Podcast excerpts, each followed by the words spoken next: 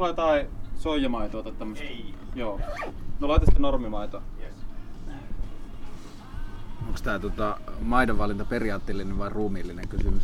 Se on sitä samaa, mitä nämä että se on se tavallaan periaatteellinen. Että... Yrität syödä niin vegaanisesti kuin voit. Joo, mä sanon aina kaverille, että mä oon ystä, ystävällinen, tai se on vegaani, vaan sehän on niin tehotuotettua Niin. eläintuotteita. Sanon, että niin, niin kuin friendly vegan periaatteessa, että niin kuin, en tee asioista vaikeita, mutta joka kerta kun on se mahdollisuus vaikuttaa, niin sit se kyllä käytetään. Ja Niin. mä oon huomannut sen, että siis se on ihan hirveän kätevää, kun periaatteessa siis se, siis se kannattaa joka kerran sanoa kuitenkin, että onko sitä, koska jos sitä ei ole, niin sitten se on se ravintolan pitäjä, niin alkaa miettimään, että hei, pitäisiköhän meillä olla, Niin. koska meillä käy asiakkaita, jotka haluaisi sitä. Ja se on sellainen niin kuluttajakanava, tiedätkö, vaikuttaa. Nyt Oulussa, kun olin tota, muutaman kerran käynyt yhdessä kahvilassa, sitten mä olin kysynyt, onko teillä mitään niin vegeveristä piirakasta. Nyt viime kerralla ne sanoivat, että hei, meillä on nyt, me ollaan alettu tekemään, koska sä pyysit. Että kuluttajatkin voi periaatteessa niin muuttaa näitä. Näetkö Ylen kallupi? Öö, joo, itse just äsken, just äsken näin tota, niin. M- Missä se sun mielestä kertoo? Öm, no siinä on kaksi asiaa, että, että varmasti siinä alkuvaiheessa niin meillä oli aika paljon totuttelemista siihen hallitustyöskentelyyn ja sitten joissain asioissa niin annettiin liian paljon periksi. Ja siitä johtuu se tavallaan niin kuin isolla tasolla, että se meni niin kuin nopsaa alas. Ja kolme euroa. Joo, kiitos. Mutta se, että minkä takia se on nyt pysynyt ja, ja tekee just tämmöistä heiluntaa, viime kuussa se oli prosentti ylös, nyt se oli prosentti alas, niin johtuu siitä, että niin kun, tällä hetkellä me ei osata niin kun, riittävällä tavalla viestiä niistä meidän tekemisistä. Anteeksi. Niitä mitä on tehty vai niitä mitä haluttaisiin tehdä? Ö, ni- niitä, mitä on nyt tehty, että esimerkiksi vaikka maahanmuuttopolitiikkaa, niin voi sanoa ihan niin kuin, rehellisesti, että se on tällä hetkellä Suomen nuivinta maahanmuuttopolitiikkaa, mitä varmaan ikinä on tehty. Ikinä on tehty. Et se, että olikohan nyt viime, viimeisin, mitä erityisavustajalta sain tiedon, niin 17 prosenttia nämä myönteisiä päätöksiä. Se on Kuitteja? ei tarvitse Se on käsittämättömän pieni lukema, mitä se on ollut niin kuin aikaisemmin. Mutta ajatteletko sä, että sillä on tekemistä sen kanssa, että ne resurssit, mitä on pystytty järjestämään, on alkanut tulla vastaan?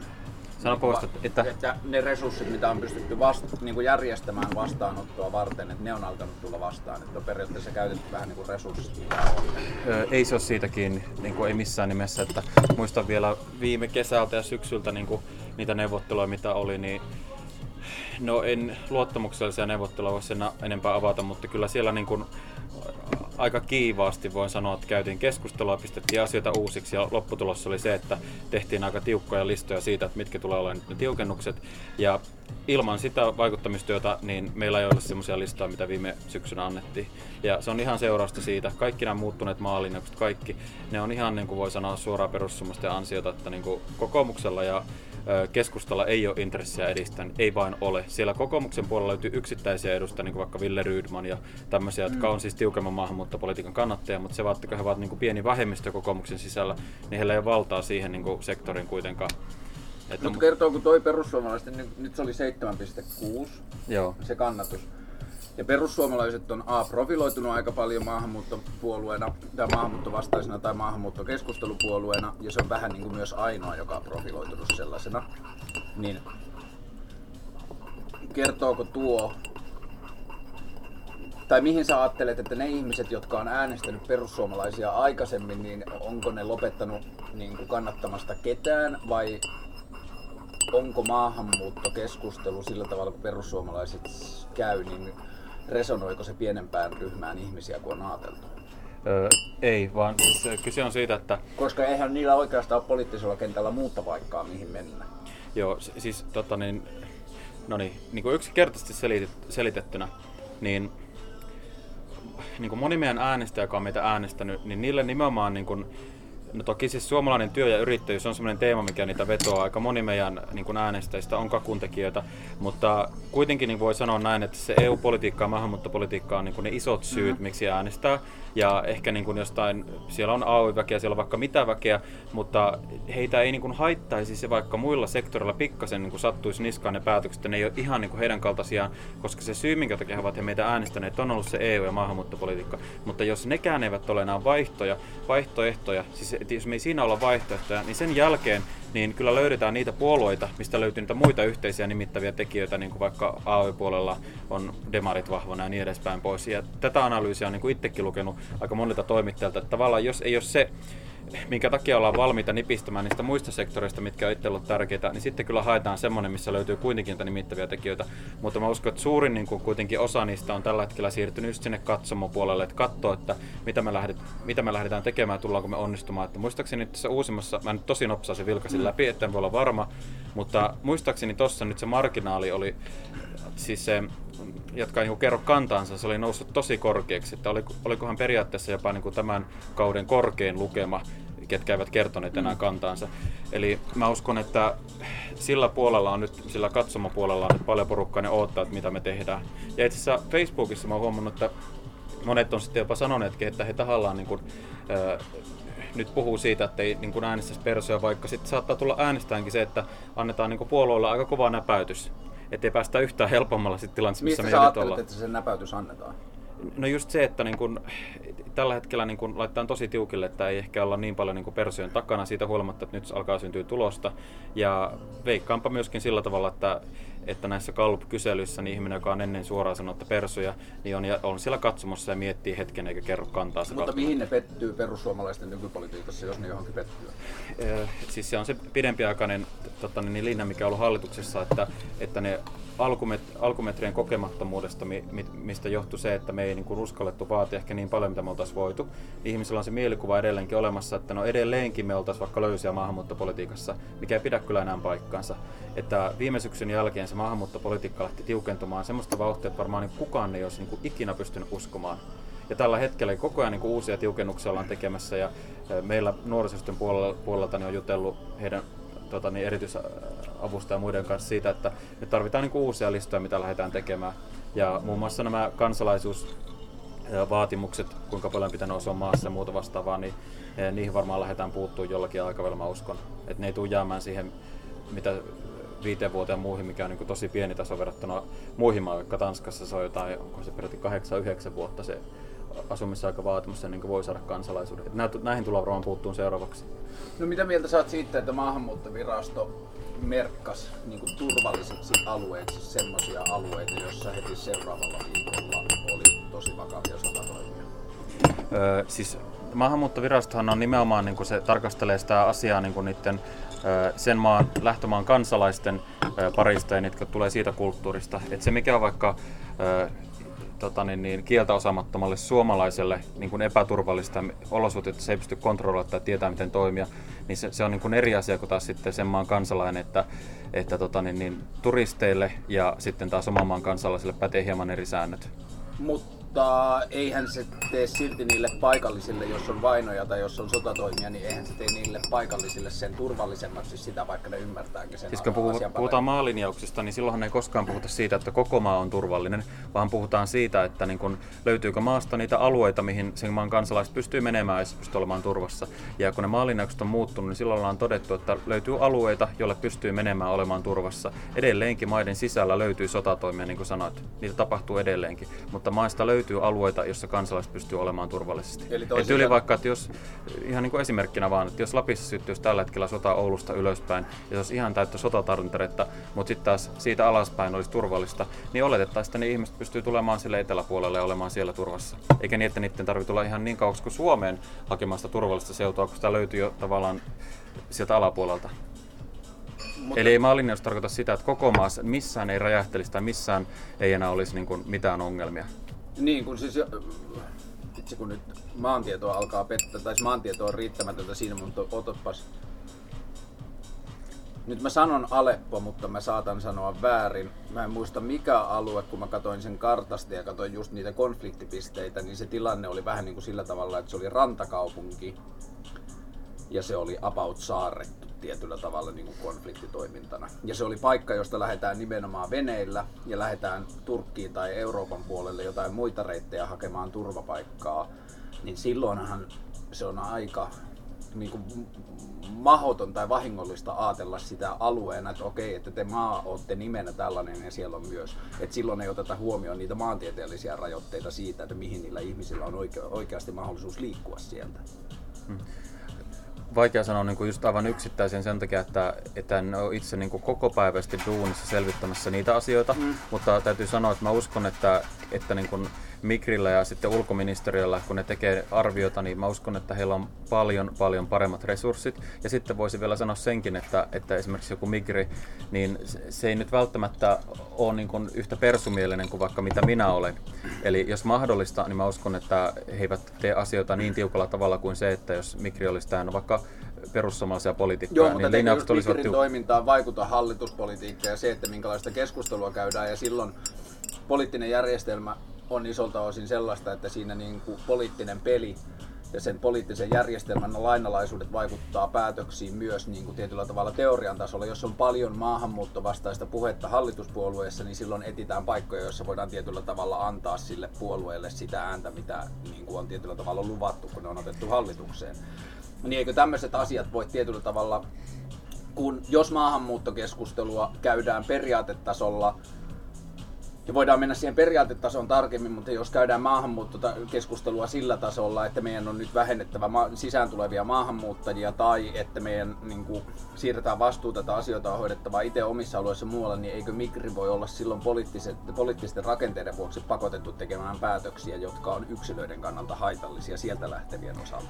Siis totta kai semmoisia, mitkä jotka on tulkita kysymyksiä, niin totta kai niissä voidaan tulkita niin kuin tiukemman mukaan, mutta kyllä mä tässä niin kuin luotan ihan täysin siihen, että, että jos Migri ilmoittaa, että nämä on niin kuin sen kulttuurin parissa tulevien ihmisten näkökulmasta riittävän turvallisia alueita, niin kyllä mä luotan silloin siihen heidän osaamisensa ja asiantuntijuutensa, enkä sano, että ei ne missään nimessä ole turvallisia, koska minä en ole niitä papereita, asiakirja, raportteja ei luottanut. Mitä että? Ihmisoikeusaktivistithan ei luottanut niihin päätöksiin. Suomalaiset ihmisoikeusaktivistit, jotka on perehtynyt niihin alueisiin tarkemmin, että ne oli vastuuttomia päätöksiä, joilla niin kuin, saatettiin aiheuttaa ihmisenkien menetyksiä. No siis niin kuin sanoin, niin ne tulkitsee eri tavalla asioita, että niissä on tulkinnanvaraa, mutta mä luotan näihin asiantuntijoihin.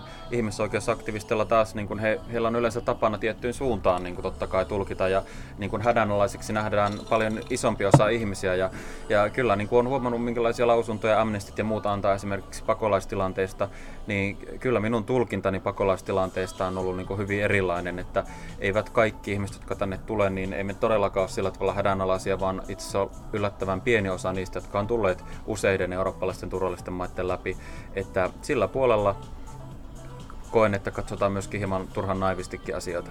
Mutta eikö asioita tuommoisissa tilanteissa, kun on ihmisoikeuksista tai jopa hengenmenetyksistä kysymys, niin pitäisi katsoa aika paljon niiden hädänalaisten niin kuin ehdoilla. No nimenomaan, mutta kun tässä on just se pointti, että äm, ihmisillä ei ole hätää tietyllä alueella, ja mä koen, että niin kun, näillä viranomaisilla taas niillä on niin kuin erittäin kattavat tiedot joiden pohjalta pystytään tehdä johtopäätöksiä. Myöskin suorat yhteydet sitten taas sen maan viranomaisiin ja ne pystyy tarkastella tilannetta. Ei ihmisoikeusaktivistilla ole niin missään määrin yhtä laajaa verkostoa. Mitä Mutta myöten... niillähän on monesti yhteydet kansalaisiin, jotka saattaa olla arvokkaampia kuin yhteydet viranomaisiin. No, nämä saa myöskin tämä Mikri, niin kuin kaikki nämä ihmiset, jotka tulee, niillä on ihan valtava määrä tarinoita ja kertomuksia, mitä se tulee niin kuin kansalaisten muodossa. Että kyllä mä uskon, että viranomaisilla, viranomainen tämän tiedon saamisen suhteen vetää kyllä tässä huomattavasti pidemmän korren, kun ne ihmiset, jotka toivoo paremman maailman puolesta. Siihen tulee paljon mukaan sellaisia asioita, mitkä ei välttämättä sitä aina pidä paikkaansa. Mutta sä, sä et usko siihen, että kansallisella tasolla käyty poliittinen keskustelu, joka viedään aika ylätasolla, jos mietin vaikka sun osallistumista maahanmuuttokeskusteluihin viime aikoina, niin se on mun tulkinnan mukaan sun puhe on ollut tosi ryhmä tai yleis, niin kuin yleistävää tai ryhmäkeskeistä, jopa uskontollisiin ryhmiin viittaavaa niin kuin yleistävää keskustelua, joka mä koen, että se keskustelu jättää yksilön huomioimatta. Että se laajentaa niitä ryhmiä niin isoiksi, niin eikö sä koe, että semmoisella puheella on, varsinkin kun se lähtee sitten, sulla ei tällä hetkellä ole semmoista niin kuin kansallista valtaa niin kuin paljon muuta kuin keskustelun aloitteena ja keskustelun herättäjänä, mutta et sitten kun sä oot päätäntävallassa ja sä oot ministeri tai hallituksessa ja sitten jos se puhe on samansuuntaista, niin etkö sä näe sitä riskiä, että silloin tehdään tietyllä tavalla niiden poliittisten sopimusten ja niin kuin tällaisten vallanjakojuttujen niin kuin vuoksi päätöksiä, joilla tyydytetään tiettyjä vallassa olevia näkemyksiä. Nämä vaikutussuhteet ei mene enää tänä päivänä ihan samalla tavalla, mitä ne meni joskus ennen vanhaa, jolloin se oli pitkälti niin kuin asemien perusteella niin kuin vaikutetaan. Tänä päivänä mielipidevaikuttaminen on yksi erittäin iso vaikuttamisen muoto, mitä kautta saadaan annettua painetta taas niille päättäjille, jotka konkreettisesti pystyy painamaan sitä nappia kyllä tai ei, tuleeko tämä laki voimaan. Mutta sen lisäksi niin kun vaikutussuhteet myöskin vaikka meidän liikkeessä, niin meillä nuorisojärjestöllä on ihan älyttömän tiivis niin kun side meidän puolueeseen. Meillä on, niin kun, me ollaan sekä tuossa meidän eduskuntaryhmässä, että me istutaan myöskin puoluehallituksessa ja me saadaan meidän viesti välittömästi läpi. Me pystytään myöskin kaikki meidän esitykset tuomaan sinne. Me ollaan yhteydessä meidän erityisavustajia ja muihin vastaaviin, eli me tehdään sitä vaikuttamistyötä ihan niin kuin koko ajan, tai vaikka jonkun nuorisolain uudistuksen kohdalta, niin me oltiin se taho, joka sanoo tota, niin, niin sisäisesti, että tuo pitää ottaa tuolta nyt käsittelyyn, että sitä ei voi päästä pidemmälle, koska siellä nyt on, laittaa ehdoksi tämä monikulttuurisuus. Ja sen jälkeen meidän pyynnöstä se otettiin pöydälle. Se tarkasteltiin uudelleen, sitä poistettiin monikulttuurista, päästettiin läpi. Tekeekö se kuulua Eli... sitten sen kanssa, jos sulla on mahdollinen osa, mahdollisuus osallistua poliittiseen keskusteluun ja mahdollisuus jopa viedä agendoja läpi, mutta ei mahdollista vaikuttaa niin kuin, faktisesti niihin? Tekeekö se tilanne epäreiluksi sillä tavalla, että sun on helpompi ehdottaa asioita, mutta ei kantaa niitä, niistä niin kuin päätöksistä vastuuta? Että kun sä et ole ollut tekemässä sitä faktista päätöstä, sä et ole ollut tekemässä sitä nappia, niin se poistaa sulta sen vastuun kantaa niiden päätösten seurauksia. Siis kaikki mahdolliset järjestöthän tänä päivänä pystyy, pyrkii nimenomaan vaikuttamaan niin kuin oikeaksi, kokee, niin kuin, siis tehdä, että hallitus tekisi sellaista politiikkaa, minkä ne kokee oikeaksi. Ja näin se vaan tänä päivänä menee. Siellä on Amnestit, siellä on taksiliitot, siellä on perussuomalaiset nuoret, siellä on vaikka kuinka monta järjestöä, jotka pyrkii vaikuttamaan, että päätökset menee tiettyyn suuntaan. Jos ja, ja, edustaja, niin uskoisit, että sä kävisit yhtä tiukkaa maahanmuuttokriittistä keskustelua kuin sä käyt nyt? Puhuisit sä samalla lailla, käyttäisit sä samanlaisia esimerkkejä, tekisitkö sä samanlaisia? Mä luulen, että mä saattaisin olla ehkä aavistuksen verran vielä jopa jyrkempi ehkä saattaisin olla. Mm, minkälaisissa asioissa se näkyisi? No, mä luulen, että varmaan niin kuin tietynlaiset demonstraatiot, mitä tehtäisiin, saattaisi olla hieman tiukempia. Ja sitten myöskin niin kun lehdistötiedotteet sun muut, ne tulisi aina omalla nimellä, niin saattaisi olla tiukempia. Että tällä hetkellähän kun teen asioita, niin mullahan täytyy olla niissä aina perussuomisten nuorten hallituksen hyväksyntä sekä paitsi tiedotteissa, mediassa. Niin paitsi siellä sekä tiedotteissa että myöskin sitten demonstraatiossa ja muissa mitä tehdään, niin täytyy olla. Mutta sitten taas niin kuin kansanedustajana, jos teki erila- tekisi erilaisia asioita, niin siinä pystyy myöskin niin kuin yksittäisenä kansanedustajana tekemään niin kuin aika rohkeitakin juttuja, koska se mandaatti ja suoja on sinänsä niin kuin aika vahva ja sä pystyt tekemään asioita. Mä veikkaan, että saattaisi mennä ehkä jopa toisinpäin. No osaatko sanoa, minkälaisissa käytännön asioissa se näkyisi? Minkälaisia asioita sä toivoisitte tuovan yhtälaisella äänellä julkiseen keskusteluun, mitä sä nyt pystyt perussuomalaisten nuorten äänellä tuomaan, mutta sä et saa niihin sitä vapautta, jos sä pystyisit määrittelemään se äänen täysin itse. Sanopa jotenkin toisella tavalla tuon kysymys. Että minkälai, niin kuin minkälaisissa konkreettisissa asioissa, minkälaisissa niin kuin, keskustelukulttuuri tai keskustelutavan tai niin kuin minkälaisia asioita sä haluaisit puhua samalla niin kuin äänen painolla, mitä perussuomalaisten nuorten puheenjohtajuus antaa, mutta estää taas puhumasta sua omalla äänellä samaan aikaan? Sä pystyt nyt puhumaan, että perussuomalaiset nuoret sanoo näin ja näin, mutta sä tarvit siihen sen mandaatin, sä tarvit siihen siltä porukalta jonkinlaisen nyökkäävän, niin hyväksyvän nyökkäyksen, että sä voit sanoa sen. Jos sä olisit kansanedustaja, sä et tarvi sitä, sä voisit sanoa sen omalla äänellä. Niin jos nyt perussuomalaisten kansanedustaja Sebastian Tynkkynen sanoisi jotain, niin millä tavalla se voisi julkinen keskustelu olla konkreettisesti erilaista kuin mitä se on nyt?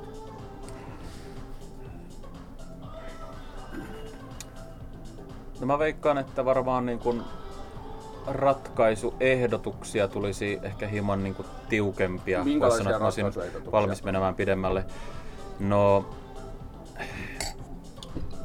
mä en ehkä näistä sen vuoksi, no mä voin antaa niin kuin esimerkiksi nyt kategoria, mihin mennään, että mennään vaikka esimerkiksi islamisaatio sen pysäyttämiseen, niin sieltä saattaisi tulla aika niin kuin ehdotuksia, jotka tietty väestönosa Suomesta varmaan voisi kokea niin kuin hieman turhan provokatiivisina, mutta jotka koen itse tarpeellisina. Se, se minkä takia mä en mene nyt niitä sanomaan tässä näin, on, on se, että mä oon tällä hetkellä tekemässä listausta, joka tuolla on itse semmoinen kymmenenkohtainen, niin mä tuun esittämään sen meidän perussuomisten nuorten hallituksella. Mä veikkaan, että saa nähdä meneekö läpi, mutta jos mä olisin kansanedustaja, niin sen varmasti niin kuin kyllä vetäisin läpi. Voitko sanoa jonkun kohdan sieltä? Mm, No, no esimerkiksi uskon opetukseen, niin siinä olisi niin kuin tarjolla yksi konkreettinen esimerkki. Ja en tiedä, onko sitä valmi, valmi, valmiutta sitä edistää järjestön toimesta, mutta toivon, että on. Mikä se olisi? No, en sano sitä tässä kohtaa. Niin mä tuun esittelemään hallitukselle, jos me ei mene läpi, niin katsotaan sitten joskus muuten tulevaisuudessa. Jos se ei mene hallituksessa läpi, niin voisitko laittaa sen yksityishenkilön Facebookiin? Öö, en ole vielä päättänyt niin pitkälle, mutta nyt mä pyrin siihen, että mä toivon, että, että voitaisiin nuorten hallituksen kautta edistää niitä toimia, että islamisaatio etenisi pidemmälle. Öö, tulkitsenko mä oikein? Mä kuuntelin tänne tullessa niin tota, sitä niin kuin haastattelua tai nauhoitusta tai podcastia, mikä me tehtiin viime vuonna, kun sä olit mulla Yle Kioskissa vieraana ja sitä edeltävänä päivänä me käytiin syömässä, me juteltiin silloin. Jos mä vertaan sitä keskustelua ja sitä keskustelua edeltävää sosiaalisen median käyttäytymistä ja sen jälkeistä viimeisen, milloinkohan se on ollut? Milloin se oli se soiniselkkaus? Se oli joskus helmi-maaliskuussa. Oliko? Milloin sä olit Islannissa siellä? Öö, se oli silloin syys-lokakuussa. Eikö, se, oli, se oli jo syksyllä, joo. Eli siitä alkaa tulla kohta vuosi. Jos mä katson sun sosiaalisen median presenssiä sen jälkeen ja ennen sitä ja sitä Sebastian Tynkkystä, jota mä haastattelin siinä nauhoituksessa, niin musta tuntuu, että jotain on muuttunut. Onko sulla samanlainen fiilis? Mm, no en osaa kyllä tehdä tuommoista johtopäätöstä. Se mitä mä tarkoitan sillä, että jotain on muuttunut, on se, että mun mielestä, tai mä koen niin, että sun puhe islaminuskosta ja muslimeista on muuttunut niin kuin paremman sanan puutteessa asteetta yle, niin kuin yleistävämmäksi. Että niin kuin mä koen, että aikaisemmin sitä puhetta oli enemmän niin kuin radikalisoitumisesta ja oli puhe niin kuin tietyistä osioista ja tietyistä jutuista, mutta nyt musta tuntuu, että se puhe on laajentunut sitä koko kulttuuria koskevaksi. On ollut puhetta siitä, että muslimeita voitaisiin niin kuin estää niin kuin, kategorisesti niiden maahantuloa ja voitaisiin jopa alkaa harkitsemaan niiden maasta poistamista ja se, on, niin kuin, se puhe ei ole koskenut enää jotain tiettyä ryhmää muslimeita, vaan se on koskettanut vähän niin kuin sitä koko uskonnon edustajakuntaa. Sitten samaan aikaan musta tuntuu, että sanavalinnat on koventunut, tietyllä tavalla ulostulot on radikalisoitunut sillä tavalla, että ne on ollut jyrkempiä, ne on ollut syyllistävämpiä ja niissä on ollut sitä ennenkin mun mielestä sä olit ottanut se yhden kuvan siitä burkhassa olevasta naisesta bussipysäkillä, mutta sen jälkeen on tullut mun mielestä paljon yksityishenkilöistä julkisessa tilassa otettuja kuvia niin kuin burkhiin tai nikabeihin pukeutuneista ihmisistä ja niin edelleen, niin onks mä ihan jotenkin harhassa, että musta tuntuu, että siinä välissä on tapahtunut jotain? Mm. No kyllä mä koen, että, että varmaan niin kuin ole, että toki ihmiset näkee eri tavalla asioita ja, ja ihmisten muisti on hirveän lyhyt, mutta esimerkiksi vaikka tässä näin, niin, tai kun tämä on ollut niin pitkään jo, niin mä, mä en muista milloin, milloin niin ensimmäisen kerran olisin kunnolla kritisoinut islamia, mutta kun sanoit, että viime lokakuusta sitä muuttuu, niin tässä on niin kuin, ää, aika pitkäkin artikkeli vuodelta 2014, kun kirjoitan otsikkoon, että islam on uhka koko maailmalle, myös Suomelle. Ja täällä mä kirjoitan, että, että, että Muslimien radikalisoituminen on pienestä kiinni. Tarvitaan vain oikeanlainen ärsyke ja alkaa tapahtumaan. Varmaan kukaan ei olisi uskonut hetki sitten, että Irakin ja Syyrian alueelle perustetaan ääriradikaali islamilainen valtio, jonka tavoitteena on vallata koko maailma Allahille. Mm, nyt siellä ollaan jo pantu vääräuskoista maksamaan ylimääräisiä veroja vakaumuksensa perusteella ja lopulta päädytty tappamaan heitä, elleivät ole kääntyneet islamiin. Kaava on täsmälleen sama, millä profeetta Muhammad aikanaan levitti islamia uskonnon perustamisen aikoihin. Ei mitään kehitystä havaittavissa, paitsi että vääräuskoisia teloittaa nyt automaattiaseella pelkkien miekkojen sijaan. Ja johtopäätöksiä, mitä tällä lopussa on, islam on vaarallinen poliittinen ja uskonnollinen järjestelmä, joka leviää kaikkialle, minne sen vain annetaan ulottua ollaan tarkkona, että emme anna tuumaakaan sille periksi. Mutta islaminuskoisiahan on ollut Suomessa muun muassa talvisodassa taistelemassa. Kyllä, tämä Tatari esimerkki, mitä niin kuin aina sanotaan, niin, niin eihän mulla ole niin kuin yhtään mitään heitä vastaan, että eh, islamin tarvitsisi niin kuin uudistua aika radikaalistikin niin kuin kokonaisuutena. Meiltä löytyy tiettyjä poikkeuksia olemassa, jotka, jotka vahvistaa sitten sen säännön, että moniakin lausuntoja aika monesti törmäisi, että me toimittajat niin sanoo, että sä väität, että niin kaikki muslimit pitää heittää Suomesta pois. Mutta en ole niin missään kohtaa sanonut sillä tavalla. Ei mulla mitään sitä vastaan, että meillä on Suomessa tataareja tai muita. Olen sanonut siitä, että tämmöinen niin islam pitää pyrkiä kitkemään Suomesta poissa. Eli... Mitä se tarkoittaa? Mikä on ero sen kanssa, että muslimeita ajetaan maassa tai islam kitketään maasta? No, mikä on niin kuin esimerkiksi ero siinä, että, että natsismi ajetaan, kitketään Saksasta pois versus, että kaikki saksalaiset ajetaan Saksasta ulos. Mutta Mik, islamahan on uskonto. Islamahan ei ole ja muslimihan edustaa islamia. Kaikki na- saksalaiset ei edusta natsismia, kaikki muslimit edustaa islamia. No tietenkin siitä voidaan olla niinku montaa mieltä, että niinku, mikä sitten tavallisten saksalaisten kansalaisten ähm, vastuu siinä tilanteessa oli. Monesti puhutaan siitä, että niin kuin hiljainen hyväksyntä. Joo, siis tämä on siis, toinen asia, mutta, mutta että niin tarkoitan... onhan paljon islaminuskoisia, jotka tuomitsee radikaalien teot. Kyllä, se tuomitaan, mutta kun se ongelma on se, että, että tuomitaan niin vaan ne oireet, mutta ei koskaan niin olla valmiita ja tarpeeksi rohkeita tuomitsemaan niin kuin varsinaista oikeutta. Ja mä oon monta kertaa peräänkuluttanut sitä, että, että mä odotan sitä, että niin kuin imaamit alkaa ympäri maailmaa, myöskin Suomessa, niin sanomaan, että profeetta Muhammadin miekkalähetys oli väärin. Ihmisiä ei tule saattaa niin kuin Allahille alisteiseksi miekkalähetyksen väkivallan minkään tämmöisen niin kuin perusteella. Ja samoin kaikki, niin kuin, mitä Allah on, Allah on tehnyt, että se on ottanut itselle 9V-vaimon, öö, tappanut sen sukulaiset, mu- muuta vastaavaa, mitä tänäkin päivänä koko ajan jatkuvasti öö, muslimimaissa niin otetaan tosi nuoria tyttöjä vaimoksi. Viimeksi taisi olla Afganistanissa kuusivuotias esimerkki nyt isosti uutisissa. Niin kauan kun ei tuomita profeetta Muhammadia, hänen esimerkkiään, niin, niin kauan niin kuin näitä tulee löytymään, niin kauan niin kuin Muhammad toimii inspiraationa ja on kaiken kritiikin ja arvostelun yläpuolella, niin peräkuluttaisi, että näillä ihmisillä on vastuu siitä. Kyllä silloinkin, kun kristinusko oli niin kuin ihan erittäin järkyttävässä jamassa. Sanoisin, että tänäkin päivänä niin kun on vielä aika kovassa alennustilassa, aika ikäviä asioita tapahtuu kristinuskon parissa, mutta joskus keskiajalla niin sieltä löytyi semmoinen kaveri kuin Martti Luther, joka siitä huolimatta, että häntä vainottiin todella rajusti sen jälkeen, että hän alkoi sanomaan, että, että aivan järkyttävää hengellistä väkivaltaa tapahtuu kristinuskon parissa katolisen kirkon puitteissa.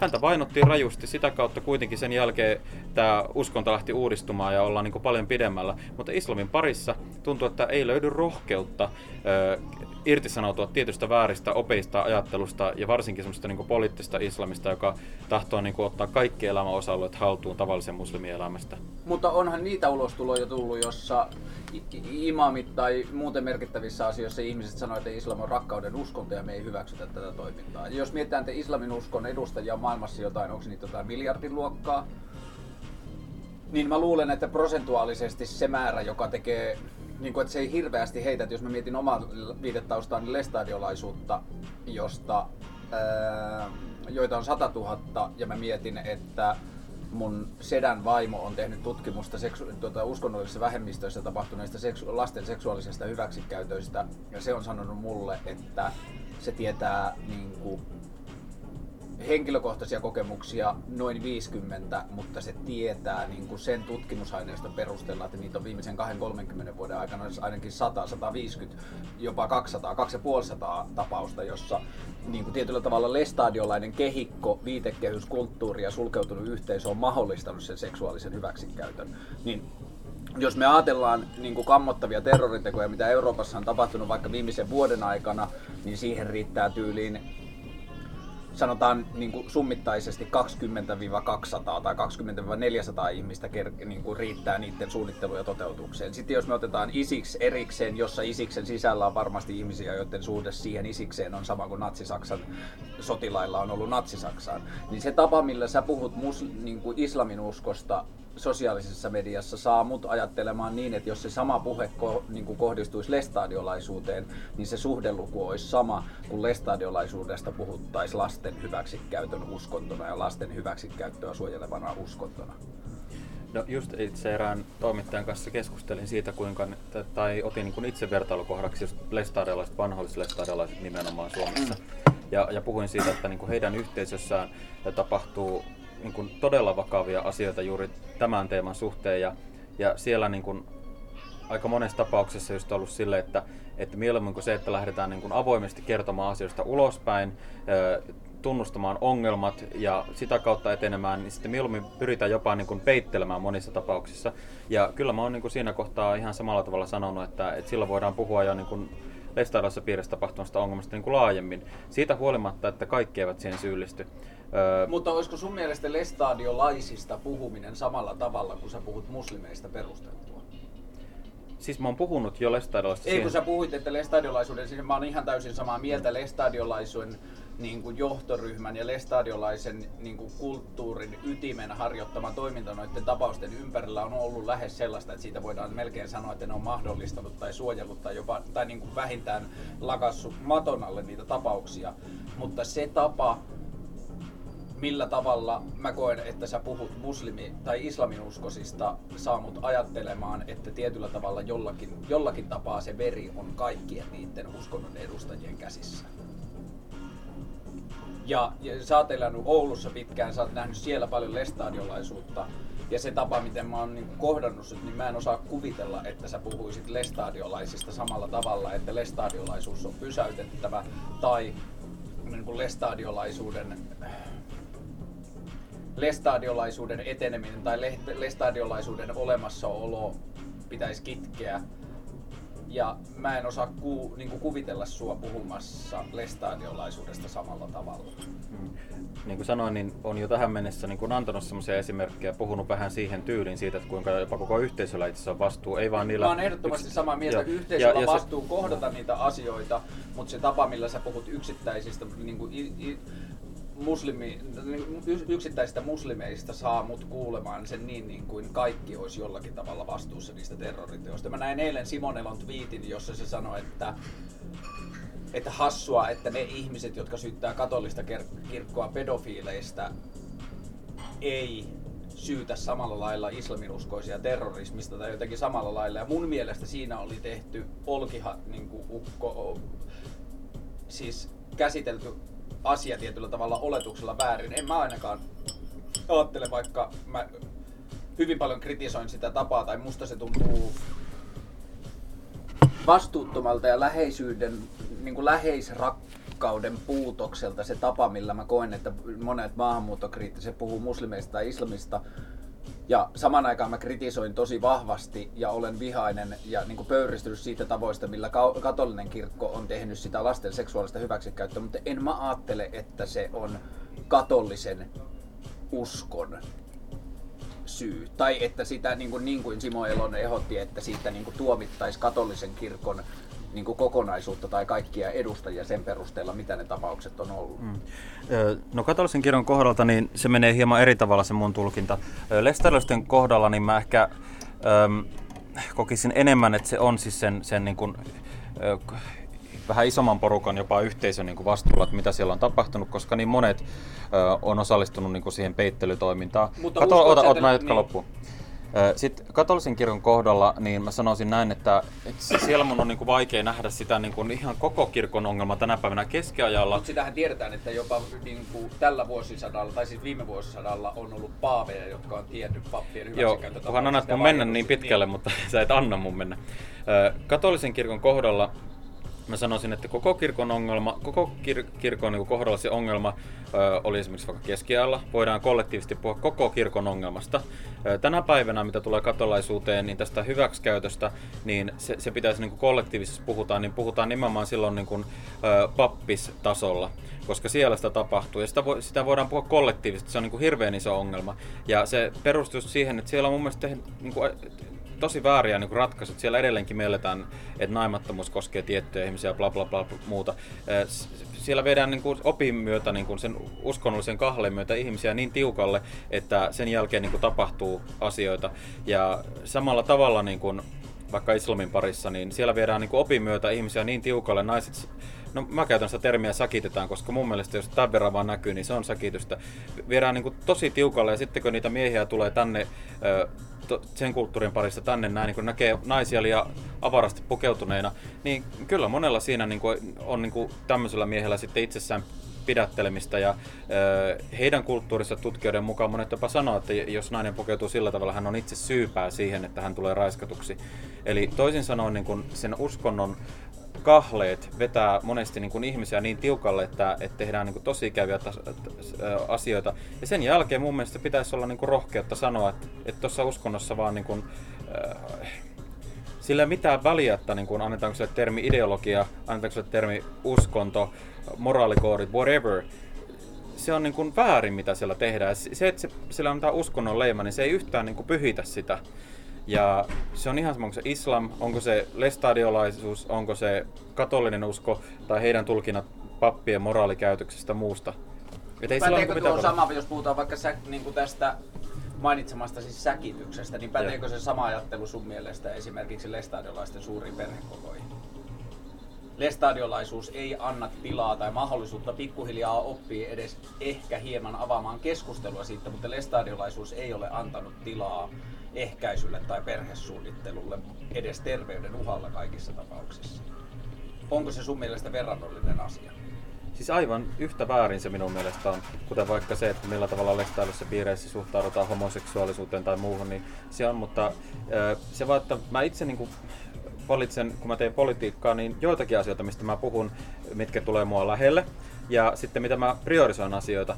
Ja jos nyt ajatellaan, että mikä tässä on niin kuin iso ongelma, että onko vaikka kristinuskon parissa tapahtuvat väärinkäytökset tai suhtautuminen homoseksuaalisuuteen, kuinka iso ongelma se on versus siihen, että kuinka iso ongelma on se, että koko islamin parissa niin kuin fundamentalisissa maissa, niin siellä ei saa olla edes homoseksuaaleja, siellä rangaistaan kuolemalla, siellä naiset on säkitettynä, että niin kuin ne mittasuhteet, että mistä kannattaisi aloittaa puhumaan, että monesti mä mietin vaikka suomalaisia feministejäkin, niin että minkä ihmeen takia ne keskittyy aivan epäolellisuuksiin, kun meillä on niin kuin yksi hirveän iso ongelma olemassa tässä maailmassa niin kuin naisten tasa-arvoon liittyen, se on islam. Että kannattaisiko niin kuin ruveta siitä käsin aukomaan niitä juttuja. Samaan aikaan voidaan puhua myöskin siitä, kuinka lestadiolaisten parissa naisten tasa-arvo voi toteudu riittävällä tavalla ja näin, mutta kannattaisiko miettiä myöskin, että meillä täällä ihan ympärillä kävelee säkitettyjä naisia joka päivä ja me suljetaan niin kuin heiltä silmät.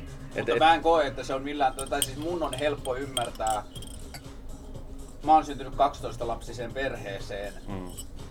ja mä pystyn näkemään tietyllä tavalla sen kulttuurin ja sen tarjoaman niin kuin lupauksen ja kaiken sen, että miksi se perhe on ollut sen kokoinen ja minkälainen se maailma on. Sen takia mun on helppo myös ymmärtää, miksi islaminuskoinen nainen pukeutuu koko kaapuun, miksi hänen miehensä haluaa sitä ja kuinka neutraali asia se molemmille on. Onko sun mielestä se tapa, jolla sä puhut islaminuskoista tai muslimeista, niin olisiko se sun mielestä oikeutettua tai hyväksyttää siirtää sellaisenaan puheeseen lestadiolaisuudesta tai lestadiolaisista? No nyt on kaksi niin eri maailmaa ja sitten Mutta niin tietyllä tavalla mun mielestä ilmiö on sama. On uskonnollinen kehikko, joka sanoo, että tämä on oikein, tämä on väärin. Ihmiset erilaista syistä toimii sen tavalla ja erilaisin tavoin suhtautuu siihen. Jotkut aggressiivisesti, jotkut saattaa tuomita helvettiin naisen, joka käyttää ehkäisyä. Jotkut saattaa sanoa, että ymmärrän valintasi, jotkut saattaa sanoa, että tämä on minun valintani, enkä halua ehkäistä ja niin edelleen. Samanlaista varianssia on myös islamin uskon sisällä. Mm. Mutta ne molemmat tulee uskonnollisesta ideologiasta, jossa opetetaan mikä on oikein, mikä on väärin. Ja sehän on selkeästi nähtävissä, kuinka se on niin, kuin niin vahvasti patriarkaalinen kulttuuri. Lestadiolaisessa on semmoinen sanonta, että pukeutukaa sisaret sillä tavalla, että me veljetkin pysytään uskomassa. Joka on yksi muoto siitä samasta, mikä islamin uskossa näkyy burkina. Ja mä tiedän myös islaminuskoisia tai islamitaustaisia feministejä, jotka sanoo, että tämä minun huivini on minun valintani, eikä niiden elämässä välttämättä ole edes miestä, tai niiden elämässä ei ole miestä, joka sen sanoisi niiden puolesta.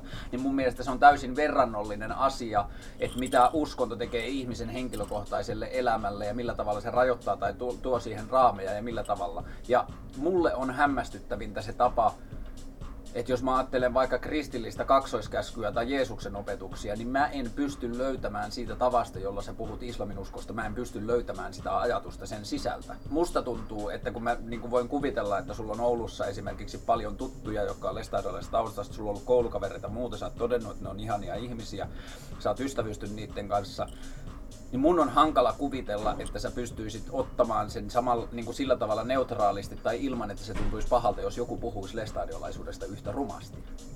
Eikö mä oon itse puhunut yhtä rumasti? Mutta et sä va- mun mielestä puhunut yhtä rumasti, koska sä sanoit lestadiolaisuudesta, että lestadiolaisilla ja lestadiolaisuudella on vastuu. Ja että se uskonto aiheuttaa tällaisia rakenteita, mutta kun mä taas mietin sitä tapaa, jolla sä oot puhunut muslimeista ja islaminuskosista, niin musta tuntuu, että sä sanot, että muslimit sitä, muslimit tätä tai muslimit pitää tai niin kuin esimerkiksi maahanmuuttoa pitää katsoa heidän uskontonsa perusteella. Siinä yksilölle ei anneta mun mielestä siinä puheessa mahdollisuutta tulla kuulluksi. Siis terminologian suhteen, niin, niin lestadiolaisista naista ei voi puhua sillä tavalla, että niinku heitä säkitetään, koska heitä, heitä ei säkitetä. Mutta heidät pakotetaan tekemään paljon lapsia. Joo, siis sun täytyy keksiä nyt vaan joku termi sille, että et, et mikä sitten voisi olla ja sitä käyttää. Lapsitehtailu. No, no esimerkiksi. Esimerkiksi. Se voisi olla nyt semmoinen termi, voisi, eikä mulla olisi mitään ongelmaa. Ei, ja mä en puuttunut siihen säkitystermiin. On sekin mun mielestä loukkaava, koska siinä ei oteta huomioon sitä, että mikä sen ihmisen siinä niin kuin säkitetään verbinä tarkoittaa, että joku muu tekee sen ulkopuolelta ja se ei aina ole niin, niin se on myös monen valinta. Se on myös monen islaminuskoisen kääntyneen valinta, joka haluaa niin kuin löytää sen uskonnon aikuisia ja niin edelleen, niin senkin takia se on mun mielestä loukkaava, mutta että jos puhutaan, niin kuin, että mun mielestä se ei ole se haaste tässä, että käytetään sitä termiä, se, siinäkin on ongelmansa, mutta enemmän mä oon huolissani siitä, että sä puhut yhteen uskontokuntaa puhuvista miljardista ihmisestä, isona porukkana ihmisiä, litistät ne niin kuin tietyllä tavalla ideologian alle ja sanot, että niillä on ongelma, tai syytät niitä tiettyistä asioista. Niin sä varmaan koet, mutta mä koen, että heillä on ongelma. Heillä on järkyttävä iso ongelma. Ja tää... Uskonnon sisällä, uskonnon ideologiassa ongelma on mun mielestä eri asia kuin se, että sanotaan, että esimerkiksi maahan tulevia ihmisiä valitaan niiden uskonnon perusteella. Tai jätetään ottamatta maahan uskonnon perusteella. Mutta kyse ei ole siitä, että esimerkiksi vaikka islamin ja sitten niin kuin arabin välillä pitäisi olla linkkaus. Meille voi tulla ö, arabeja Suomeen. Öm, siis sanotaan näin, että öm, se, mistä mä oon itse puhunut, niin on se, että meidän pitäisi alkaa niin kuin yhtenä kriteerinä vaikka kiintiöpakolaisten suhteen, niin meidän pitäisi alkaa paremmin noudattamaan ö, kotoutumisennusteperiaatetta, että alettaisiin arvottamaan tiettyjä asioita, minkä perusteella tänne maahan tulevia ihmisiä priorisoitaisiin. Ja silloin, niin kun, jos ihminen täyttää ne kriteerit, katsotaan, että hänellä on niin kuin parempi kotoutumisennuste, niin silloin hän menee toisten hakijoiden ohi. Jos ei ole ketään muita paremmin integroituvia, niin silloin ne on niin kuin islamin arvojen mukaisia ihmisiä, joita ne otetaan, mutta sitä ennen, jos on mistä tahansa muualta voidaan ottaa, niin meidän kannattaa ottaa niitä, koska ne kotoutuu paremmin. Ja se, että siellä ei tarvitse olla niin kuin rekisterissä merkinti, että, että muslimi, ja sen jälkeen se tippuu hännille, että et se tehtäisiin sillä rankkauksella, vaan se kotoutumisennuste, niin se voidaan ihan niin kuin tehdä arvomaailmakartoitus. Voidaan kysyä, että, että koetko, että naisen pitää olla kotona hoitamassa lapsia, tai kysyä niin kuin niiden välistä asemasta tai onko oikein, että, että naiset, naisten pitää käyttää purkhaa tai muuta vastaavaa. Ja se voidaan tehdä tätä kautta. Ja silloin niin kuin, semmoinenkin ihminen, joka niin kuin ehkä taustaltaan saattaisi olla muslimi, mutta ei niin kuin millään tavalla allekirjoita niitä arvoja, niin hän rankkautuu sinne kärkeen ja pääsee tulemaan maahan, koska hänellä on parempi kotoutumisennuste kuin niillä, jotka haluaisivat tällä maassaan, jotka haluaisivat meidän maassa pitää ne naiset kotona. Eli näin kannattaa mun mielestä toimia ja siinä ei vaan niin kuin ole mitään väärää, että mä kyllä katsoisin niin kuin sitten myöskin niitä ö, muslimimaiden puoleen siellä, että siellä on isojakin maita, vaikka Saudi-Arabia, joka ajaa pakolaisen pakolaista niin kuin maahansa, vaikka no, siellä on kuinka paljon rahaa. Niin, siellähän ne tuntuu et, olevan niin paljon monimutkaiset, että siellähän niin kuin ihmisoikeuksien käsitys on muutenkin erilainen. Se, vielä, se miten siellä suhtaudutaan palkkatyövoimaan ja se, miten sinne roudataan ihmisiä lähes orjasuhteilla töihin ja muuta. Allekirjoitat se väitteen, pidetään Suomi suomalaisena ootapas nyt, mitä kaikkea se pitäisi sisällä. Jos pidetään, niin kuin, rajataan se niin kulttuuriviitekehykseen, kun sä sanoit, että me kysytään ihmisiltä maahan tullessa, että onko sinun mielestä, niin kuin, että pitääkö sinun mielestä naisen esimerkiksi pukeutua burkhaan, niin Mä vertaisin sitä esimerkiksi siihen, että jos Suomesta lähtisi ihmisiä pakolaiseksi ja sitten lähdettäisiin kysymään suomalaisilta keski-ikäisiltä miehiltä rajalla, että saako suomalainen mies pukeutua hameeseen, niin mä ajattelen, että se voisi olla se prosentti lähes samanlainen. Niin kuin, että ne on kulttuurieroja sillä tavalla. Niin allekirjoitatko sä väitteen, pidetään Suomi suomalaisena siinä kulttuurikehysmielessä? Sulla, sulla, on, sulla on tapana tehdä niin monimutkaisia ketjuja, että mun on vaikea pysyä, mutta sanotaan näin isolla tasolla, joo, pidetään Suomi suomalaisena. Ja mitä se mulle niin kuin tarkoittaa, niin se tarkoittaa esimerkiksi kahvia, joka ei ole alun perin Suomesta. Mulle niin kuin se, että pidetään Suomi suomalaisena, tarkoittaa sitä, että, että, että ne arvot, ne tavat, ne käytännöt, ne, se, se niin kuin, ne pelisäännöt, mitkä tämä porukka, joka täällä asuu, haluaa allekirjoittaa. Pidetään niistä kiinni. Mutta ja ei väkisin meillä ole yhteiset pelisäännöt tälläkään hetkellä. Meillähän on hirveästi varianssia. Siis niin kuin ihan vain esimerkkinä, että niin kuin monissa muissa Euroopan maissa, isojen kaupunkien lähiössä, niin eh, vaikka lainsäädännön tasolla esimerkiksi vaikka sharia ei ole mahdollinen, niin kuitenkin näissä eurooppalaisissa sivistyneissä maissa, näissä lähiöyhteisöissä, niin niissä jo tavallaan lain ulkopuolella toteutetaan sharia-lakia ja kunniakulttuuria ihan vaan niin kuin heidän kesken. Ja tämä on niin kuin se, mitä mä en itse en halua, että kun mä sanon, että pidetään Suomi suomalaisena, niin se tarkoittaa, että tämmöiselle ei anneta niin kuin yhtään tilaa eikä sijaa. Mutta miten se vertautuu vaikka siihen, että konemusiikkifestivaaleilla käytetään paljon niin kuin kemiallisia huumeita Suomessa jo nyt? Ihmiset toimii niin kuin periaatteessa valtakulttuurin ulkotavo- ulkopuolella jo hyvin lukuisilla tavoilla nyt. Ja jos me ajatellaan meidän lakeja, meidän kulttuurisia käsitteitä ja meidän kulttuurisia käytäntöjä, niin nehän on hyvin lukuisella tavalla kompromisseja nyt. Me nyt vasta keskustellaan homoseksuaalien, homoseksuaalien, homoseksuaalien avioliitto-oikeudesta. Kirkko vasta aloittelee sitä keskustelua. Ja jos Mä en nyt tajunnut, että kemikaalijuttu, sel- selitänpä, että siis kun sä puhuit siitä, että syntyy yhteisö, jossa mm niin kuin, syntyy yhteisö kaupunkien ympärille, jossa ihmiset rakentavat omat niin kuin, todellisuutensa, mm. omat lait ja niin edelleen. Mm. Niin sitähän tapahtuu meillä Suomessa jo nyt, että ihmiset menee metsään pitämään reivejä ja niin kuin, käyttävät MDMA ja LSD ja muuta. Ihmiset rakentaa omia todellisuuksiaan jo nyt siihen. Tämähän ei ole homogeeninen kulttuuri sillä tavalla, että kaikki niin kuin, ajattelisi tai käyttäytyisi sen niin kuin, laissa määritelmän normin mukaan. Joo, siis se mikä on laitonta, niin, niin sehän pitää aina kitkeä pois. Että jos täällä on huumeiden käyttöä ja muuta, niin se pitää kitkeä niin kuin aivan välittömästi poissa. Ja Voiko olla semmoista mahdollisuutta, että laki on väärä? Voi olla semmoinenkin mahdollisuus, että laki on väärä. Silloin se laki pitää muuttaa, mutta että niin kuin, kyllä mä koen, että huumeiden käyttö niin se on ehdottomasti väärin ja, ja on hyvä olla Sä koet, että kaikki huumeiden käyttö on väärin? No, ainakin mitä mun iskä on kertonut niin kuin niistä huumeista, mitä hän on käyttänyt, niin sanonut, että kyllä ne vie ihmisen pohjalle loppupeleissä. Mutta eikö se ole henkilökohtainen kokemus?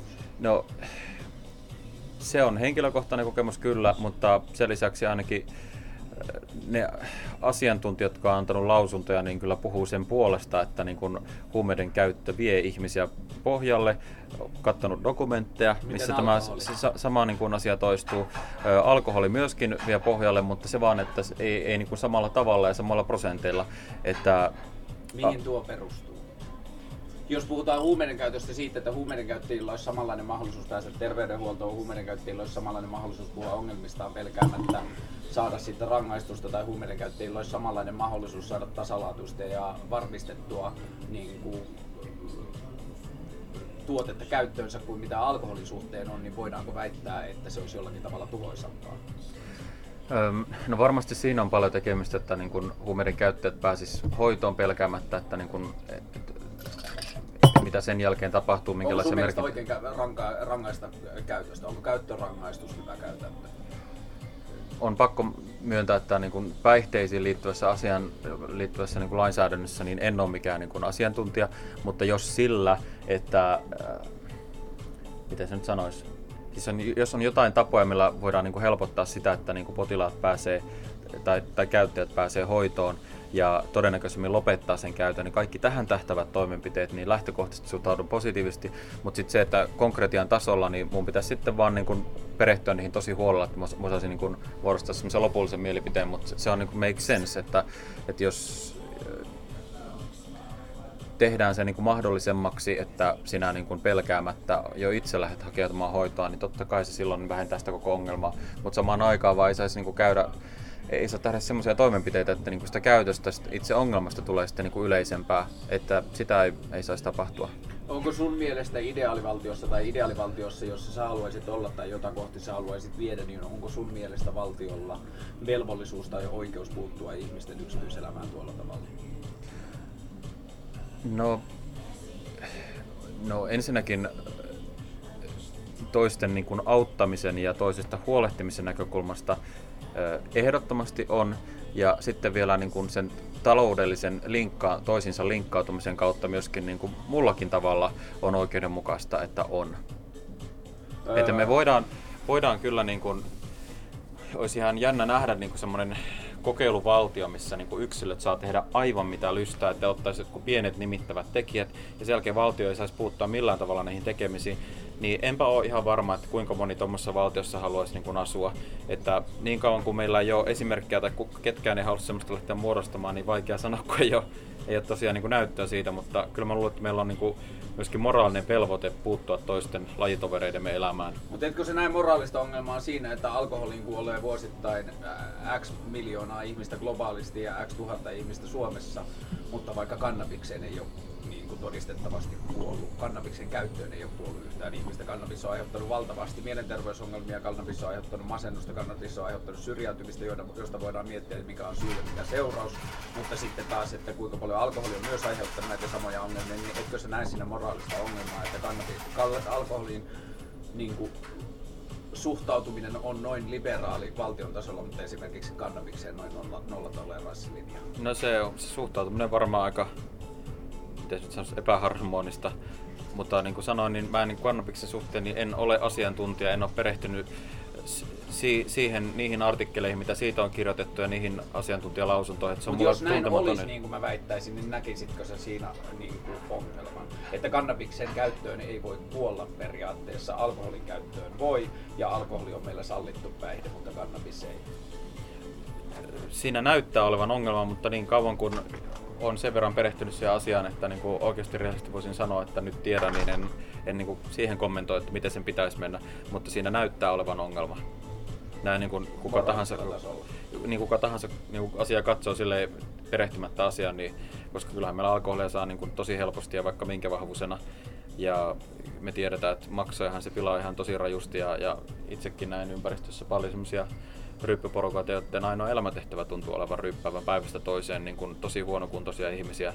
Että kyllähän saa ihmisen tosi, niin kuin, tosi, tosi huonoksi. Kyllä siinä niin kuin, näyttäisi olevan ongelma, mutta en tosiaan osaa sanoa sitten, että niin kuin, mit, mitä kaikkea niin kuin se kannabiksen laillistaminen sitten niin kuin, toisi yhteiskuntaan. Että ilmeisesti Hollannissa, niin tota, siellä on kaiken maailman tämmöisiä, mitä hän oli, jotain tämmöisiä kannabiskahvilla tai muissa, missä ulkomaalaiset saa käydä kokeilemassa ja muuta. Öö, sieltä ei ainakaan, en muista, että olisi kuulunut mitään niin kuin vakavampia viestejä, että niin kuin, ainakin siis lääkekäytössä ja muuta, muussa, niin sitä kannattaisi miettiä vielä enemmän niin hoitomuotona. Nähnyt jotain videoita, mitä kiertänyt siitä, kuinka jotkut potilaat, niin niillä loppuu kouristelut ja vaikka muut, kun ne saa vaan pikkasen jonkun, mä en tiedä mikä se on. Mutta niin kuin jälleen sanoin, niin kuin mulla ei ole asiantuntemusta, mä vaan niin kuin, se mitä tavallinen kansalainen niin näkee ja kuulee, niin samoja Facebook-videoita mä oon nähnyt, samoja kokemuksia kavereilta, kun ne on käynyt Amsterdamissa ja muuta, mutta että, niin kokonaisvaltaisemmin niin kuin, en ole perehtynyt asiaan, siksi on vaikea. Niin mä olin vaan yllättynyt siis tuosta sun jyrkästä linjasta siitä, että kaikki laittomuus tai huuminen käyttö pitää kitkeä, niin mä kuitenkin ajattelen, että sut niin kuin tietyllä tavalla nuorena kaupunkilaisena ja mahdollisesti tulevaisuuden poliitikkona, niin mä oon yllättynyt siinä, että Mä puhuin ei... siis huumeista. Niin, huumeista niin joo. nimenomaan, niin mä ajattelen, tai mä oon yllättynyt siinä, että, mä, niin kuin, että sä et ole jotenkin törmännyt tossa asiassa sukupolvikuiluun, koska mä ajattelen, että toi, siis se, se että niin kuin jotenkin tuntuu niin selkeästi, että suomalainen päihdepolitiikka on edellisen sukupolven niin kuin ideologian tuote, että alkoholi, äh, alkoholista ei tietyllä tavalla suostuttu edes keskustelemaan, ja sitten taas huumesuhtautuminen otettiin Amerikasta aika annettuna niin kuin Nixonin ja muiden politiikan mukaan. Mutta vielä sitten... Niin kuin, tai sen, sen vielä sanon tuosta niin. meidän sukupolvesta, että itse asiassa jos mä oon oikein ymmärtänyt, niin alkoholin käyttö on niin kuin vähenemään päin meillä. Ja Näin johtuu, näyttää. johtuu siitä, että niin kuin, ehkä tämä sukupolvi osaa niin kuin arvostaa myöskin toisenlaisia kokemuksia, että selvinpäin oleminen oleminen, hauskan pitäminen, uudet kokemukset, matkustelu, kaiken maailman systeemit, mitä kadulla voi tehdä. Et sille annetaan niin paljon, paljon enemmän arvoa ja myöskin tunteista, asioista voidaan keskustella eri tavalla, voidaan olla erilaisia, voidaan näyttää, voidaan pukeutua eri tavalla, voidaan toteuttaa seksuaalista suuntautumista eri tavalla. Niin kuin tämä sukupolvi tuntuu jotenkin olevan niin kuin, ää, aika aito sukupolvi ja sitten niin kuin vastakkaisena sille, mitä edelliset sukupolvet on pitänyt mahtua tiettyyn muottiin, ollut paljon pahoinvointia, ollaan paljon purettu ää, alkoholin asioita, ehkä ollaan purettu sitä perintöä, mikä on saatu omilta soda-aikaisilta vanhemmilta ja muilta. Paljon puhumattomuutta, paljon tämmöisiä asioita. Ja niin kuin alkoholi on toiminut tietynlaisena venttiilinä monille. Tai näin on ainakin semmoisia pidemmällinen analyysiä tehty. En tiedä, ehkä tämä sukupolvi alkaa olemaan niistä vapaana. Ja se alkoholi ei välttämättä ole sen niin kuin kanava niin kuin kaikkeen. Ja en tiedä. Yksi, mitä mä koen näkevän, niin mä en tiedä liittyykö se vaan kaupunkilaisuuteen, mutta että alkoholin käyttö ei välttämättä käyttökertoina on vääränä, vähentynyt, mutta käyttömäärinä vähentynyt. Että semmoinen niin humalahakuinen juominen ei Joo. ole enää yhtä tavoitteellista kuin entisellä aikaisemmissa sukupolvissa. Puhuit aikaisemmin siitä, joka on mun mielestä ihan valtavan suuri ja tervetullut ja niin kuin hieno kehitys, mihin maailma näyttää menevän, että ihmisiin niin kuin pyritään asettamaan ulkopuolelta erilaisia rajoitteita. Jos mietitään vaikka 70-, 80-, 90-luvun Suomessa kasvaneita homoseksuaaleja, kuinka paljon vaikeampi niiden on kasvaa, ollut kasvaa ehjään aikuisuuteen mm. ää, Suomessa ja siinä julkisessa keskusteluilmapiirissä, miten homoseksuaaleista on puhuttu ja muuta. Ja niin kuin tietyllä tavalla tähän keskusteluun kytkeytyy se, mikä mulle on kaikista hämmentävintä siinä tavassa, jolla sä puhut muslimin, niin kuin islaminuskoisista ja muslimeista, että musta se musta se tuntuu tietyllä tavalla ihan samalta kuin miten vaikka 90-luvulla tai 80-luvulla puhuttiin homoseksuaaleista Suomessa. Puhuttiin yhteisenä ryhmänä, johon ne, niin kuin laitettiin negatiivisia assosiaatioita ja puhuttiin niistä negatiivisista assosiaatioista sitä kulttuuria määrittävänä tekijänä.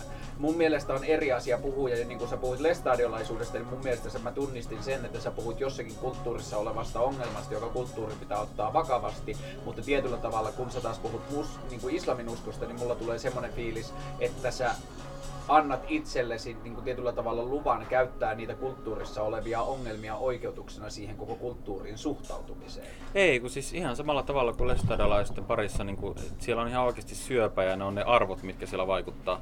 Niin samalla tavalla niin kuin islamin parissa leviää syöpä niin kuin rutto ja niin kuin, ihmiset on alisteisia sille ja ei se ole mikään marginaali-ilmiö. Siellä siis meillä on niin semmoisia maita, joissa historian saatossa niistä on tullut islamilaisia, onnistunut tulemaan niin kuin, että se koko järjestelmä on sen jälkeen muuttunut sellaiseksi. Ja ei se ole enää, niin kuin, ei puhuta poikkeuksista, vaan koko yhteiskunta marssii tota, niin, niin sairastuneena eteenpäin. Sillä koko yhteiskunnassa niin kuin toinen sukupuoli Mutta joutuu käyttämään... Ma- maailmassa. Kyllä jos se olisi noin vakava se tilanne, tai jos toi olisi niin se oikea näkemys islamista, niin kyllähän meillä olisi huomattavasti enemmän sitä kauhua, mitä meillä Ei, mutta on. tiedätkö, kun tuo mun mielestä se harha, mihin aika moni menee, että se, että me ei kuulla vaikka Saudi-Arabiasta niin kun niin paljon uutisia, että siellä on niin kuin asiat sekaisin ja kauhea sekasorto ja räjähtele, niin se ei tarkoita sitä, että siellä olisi asiat kunnossa. Monelle riittää se, että kun hän on stabiilia, niin silloin on fine, ei keskitä siihen. Mulle se ei riitä. Se, että siellä on stabiili tila, jossa naiset joutuu kaikki elämään säkitettynä, jossa niin kuin vielä vähän aikaa sitten niillä ei saanut olla ajokorttia, jossa homoseksuaalit telotetaan, jossa sitä, tätä ja tuota, vaikka se on stabiili tila, niin se ei ole mulle fine uskotko se sekularisoitumiseen? Siis mä ajattelen sitä, että jos jos sä meet niiltä naisilta kysymään, tai jos sä annat sille kulttuurille äänen, niin eihän ne näe sitä samalla lailla, että tulispa valkoinen mies ja pelastaisi mut. Miksi otit ton, miksi sä ton niin kuin valkoisuuden tuohon? Mitä väliä sillä ihonvärillä nyt on? No siis mä puhun länsimaisesta kulttuurista. Mä puhun länsimaista pohjois Mutta kun ei siellä länsimaalaisuus, se ei kytkeydy ihonväriin. Mulla on itsellä kavereita, jotka on tummaihoisia. Ei, mutta mä viittasin sinuun, että sä oot valkoihoinen. Että kun sä menet keskustelemaan niille, niin sä tulet tietyllä tavalla, sä tulet niin kaukana kulttuurisesti olevasta paikasta. Sulla olet niin kuin pohjoiseurooppalaisesta hyvinvointivaltiosta, jossa on kristillinen monisatavuotinen kulttuuri ja ihan erilainen kulttuuriperimä. Ja kun sä puhut siitä, että se kulttuuri on tietynlainen ja ajokorttia ei ole ollut pitkään aikaan, niin jotenkin musta tuntuu, että tietyllä tavalla se, mitä sä pystyt, niin kuin, tai en mä tiedä, pystytkö näkemään, pystytkö näkemään lestadiolaisen niin 14-vuotiaan, 14-lapsisen perheen onnellisen äidin, joka ei tullut, koe olevansa minkään väkivallan alainen? Pystyn näkemään, mutta se ongelma on, että niinku on niin kauan äh, onnellinen, kun hänet pystytään pitämään siinä kuplassa. Ihminen on niin kauan onnellinen, mutta se haaste on vaan se, Mutta sä et usko siihen, että se voi tulla onnelliseksi myös sitä kautta, että se vapautuu siitä kuplasta? Siis py, pystyy, siis kun mä oon nähnyt niin paljon niitä keissejä, missä niin kun ihminen on tajunnut sen, että, että äh, niin kun hänen kohdallaan toimitaan väärin, niin hän on alkanut voimaan pahoin rajusti sen jälkeen. Niin mä en tavallaan niin ehkä näe sitä pointtia, että minkä takia edes koskaan sit kannattaa niin kun yrittää niin kun laittaa ihmisiä sinne kuplaan tai yrittää niin kuin pitää niitä siellä kuplassa, että he pysyvät niin kuin on, onnellisina. Koska jos jo lähtökohtaisesti se, millä tavalla he niin kuin elää, niin on niin kuin, sillä tavalla niin kuin heille rakennetaan sellainen teeskennelty todellisuus, että näin pitää tehdä ja koska toimit näin, olet onnellinen ja pääset taivaaseen. Eli miksi koskaan niin pitää, mä itse joudun elämään semmoisessa kuplassa, jossa, jossa tota, niin, niin, teeskenneltiin, että että tota, niin, niin, homoseksuaalisuus on väärin ja kuinka homot menee helvettiin ja kuinka niin kuin, kaikkia varten on olemassa niin kuin, heterosuhde ja sä oot siinä suhteessa onnellinen, meet naimisiin, saat lapsia, aivan ihanaa ja jos satut olemaan jotain muuta, niin sun tehtävä on eheytyä ja päästä siitä eroon. Ja mä olin tasan niin kauan onnellinen, kun mä pystyin allekirjoittamaan sen teeskennellyn maailman, mikä mulle annettiin ja kuinka kauan pystyin niin kuin vastustamaan niitä kiusauksia ja sanomaan, että että niin kuin, nämä tulee saatanasta. Ne on ihan puhtaasti mm. saatanasta. Tämä ei ole niin kuin osa minua, vaan jotenkin vaan saatana just mua erityisesti koettelee tämän niin kuin homoseksuaalisuuden kautta. Mutta siinä kohtaa sitten, kun se, se, se meni niin kuin liian voimakkaaksi, niin siinä kohtaa niin kun, mulle tuli niin kauhean ristiriita, kun se yhtäkkiä se teen, teeskennelty todellisuus, niin kun se kupla lähti puhkeamaan, niin mä en tavalla, mä en halua, että kenellekään muulle tulee niin kuin käymään tuolla tavalla, tai että ihmisiä vaan pidetään jossain kuplassa, vaan mieluummin niin kuin mennään sitten teeskennelystä ja vale, valhe, totu, valhe todellisuudesta niin kuin ulos, ja sen jälkeen niin kuin ihmisellä voi olla hyvä. Siis jos sä haluat tehdä 14 lasta, niin sä voit ne kyllä tehdä ilmankin, että niin kuin sä oot sen kasvatuksen tuote sillä tavalla, että sun on niin kuin pakko tehdä ne. Että, mutta voin sanoa näin, että, että aika harvinaista se on, että ne, ne ihmiset, joilla niin kuin kulttuurisestikin on se valinta, että ne on kasvattu sen, että sun ei pakko toimia sillä tavalla, niin aika harva loppupeleissä tekee niin kuin 14 lasta. Ja mulla ei mitään sitä vastaa, vaikka niin kuin tekisi 14 lasta, koska aivan upeeta mutta aika harva niin kuin, jaksaa semmoista prosessia. On nähnyt itse niitä, niin kuin, jotka tiedän jopa kavereiden äitiä, kaverit kertoo mulle ihan avoimena, että, niinku, että niin äidit on laihduttaneet niinku sen vuoksi, että ne vois enää saada lapsia, koska ne ei jaksa enää. Ja sitten on kuullut storia, että kun ne lapset joutuu niinku itse pitämään huolta niinku aivan hirveän paljon ja se vie niiltä aikaa, kun äiti ei jaksa ja muuta, niin ne on niin karseita todellisuutta, että niinku, ei sitä, siis se, että kun tullaan kirkkoja seuroihin onnellisena kaikilla lapsilla on yhä puolen litran pepsipullot ja muut vastaavat ja sitten ollaan, niin on, ei se aina niin kuin, se ei ole vaan se todellisuus, vaan, ja sä varmaan itse tiedät sen vielä paremmin, mitä sinne kaikkea kätkeytyy, koska sä oot itse siellä elänyt. Niin, ja sitten mä pystyn samaistumaan, vaikka mulla ei ole ollut homoseksuaalisuutta, mutta mulla on ollut omat asiani, jossa mä oon kokenut tulevani ulkopuolelta kahlituksia, kuinka valtava se onnen ja riemun tunne on tullut siitä vapautuneisuutta, siitä vapautumisesta, kun mä oon uskaltanut kyseenalaistaa ne asiat, ja, ja, ja niin kuin mä uskon, että me pystytään jakamaan se kokemus, että se vapaus on jotain semmoista, jota me haluttaisiin kaikkien maailman ihmisten kokevan. Mm. Mutta jos me mennään, jos me otetaan se askel lähemmäs, jos mä mietin vaikka minun ympär, ympärillä olevia ihmisiä, mä mietin mun sisaruksia tai mä mietin mun ystäviä tai jos mä mietin mun vanhempia tai jos mä mietin muita ja mä yritän siirtää sen tietyllä tavalla sen vapauden tunteen ja sen onnen, mikä siitä vapautumisesta on tullut.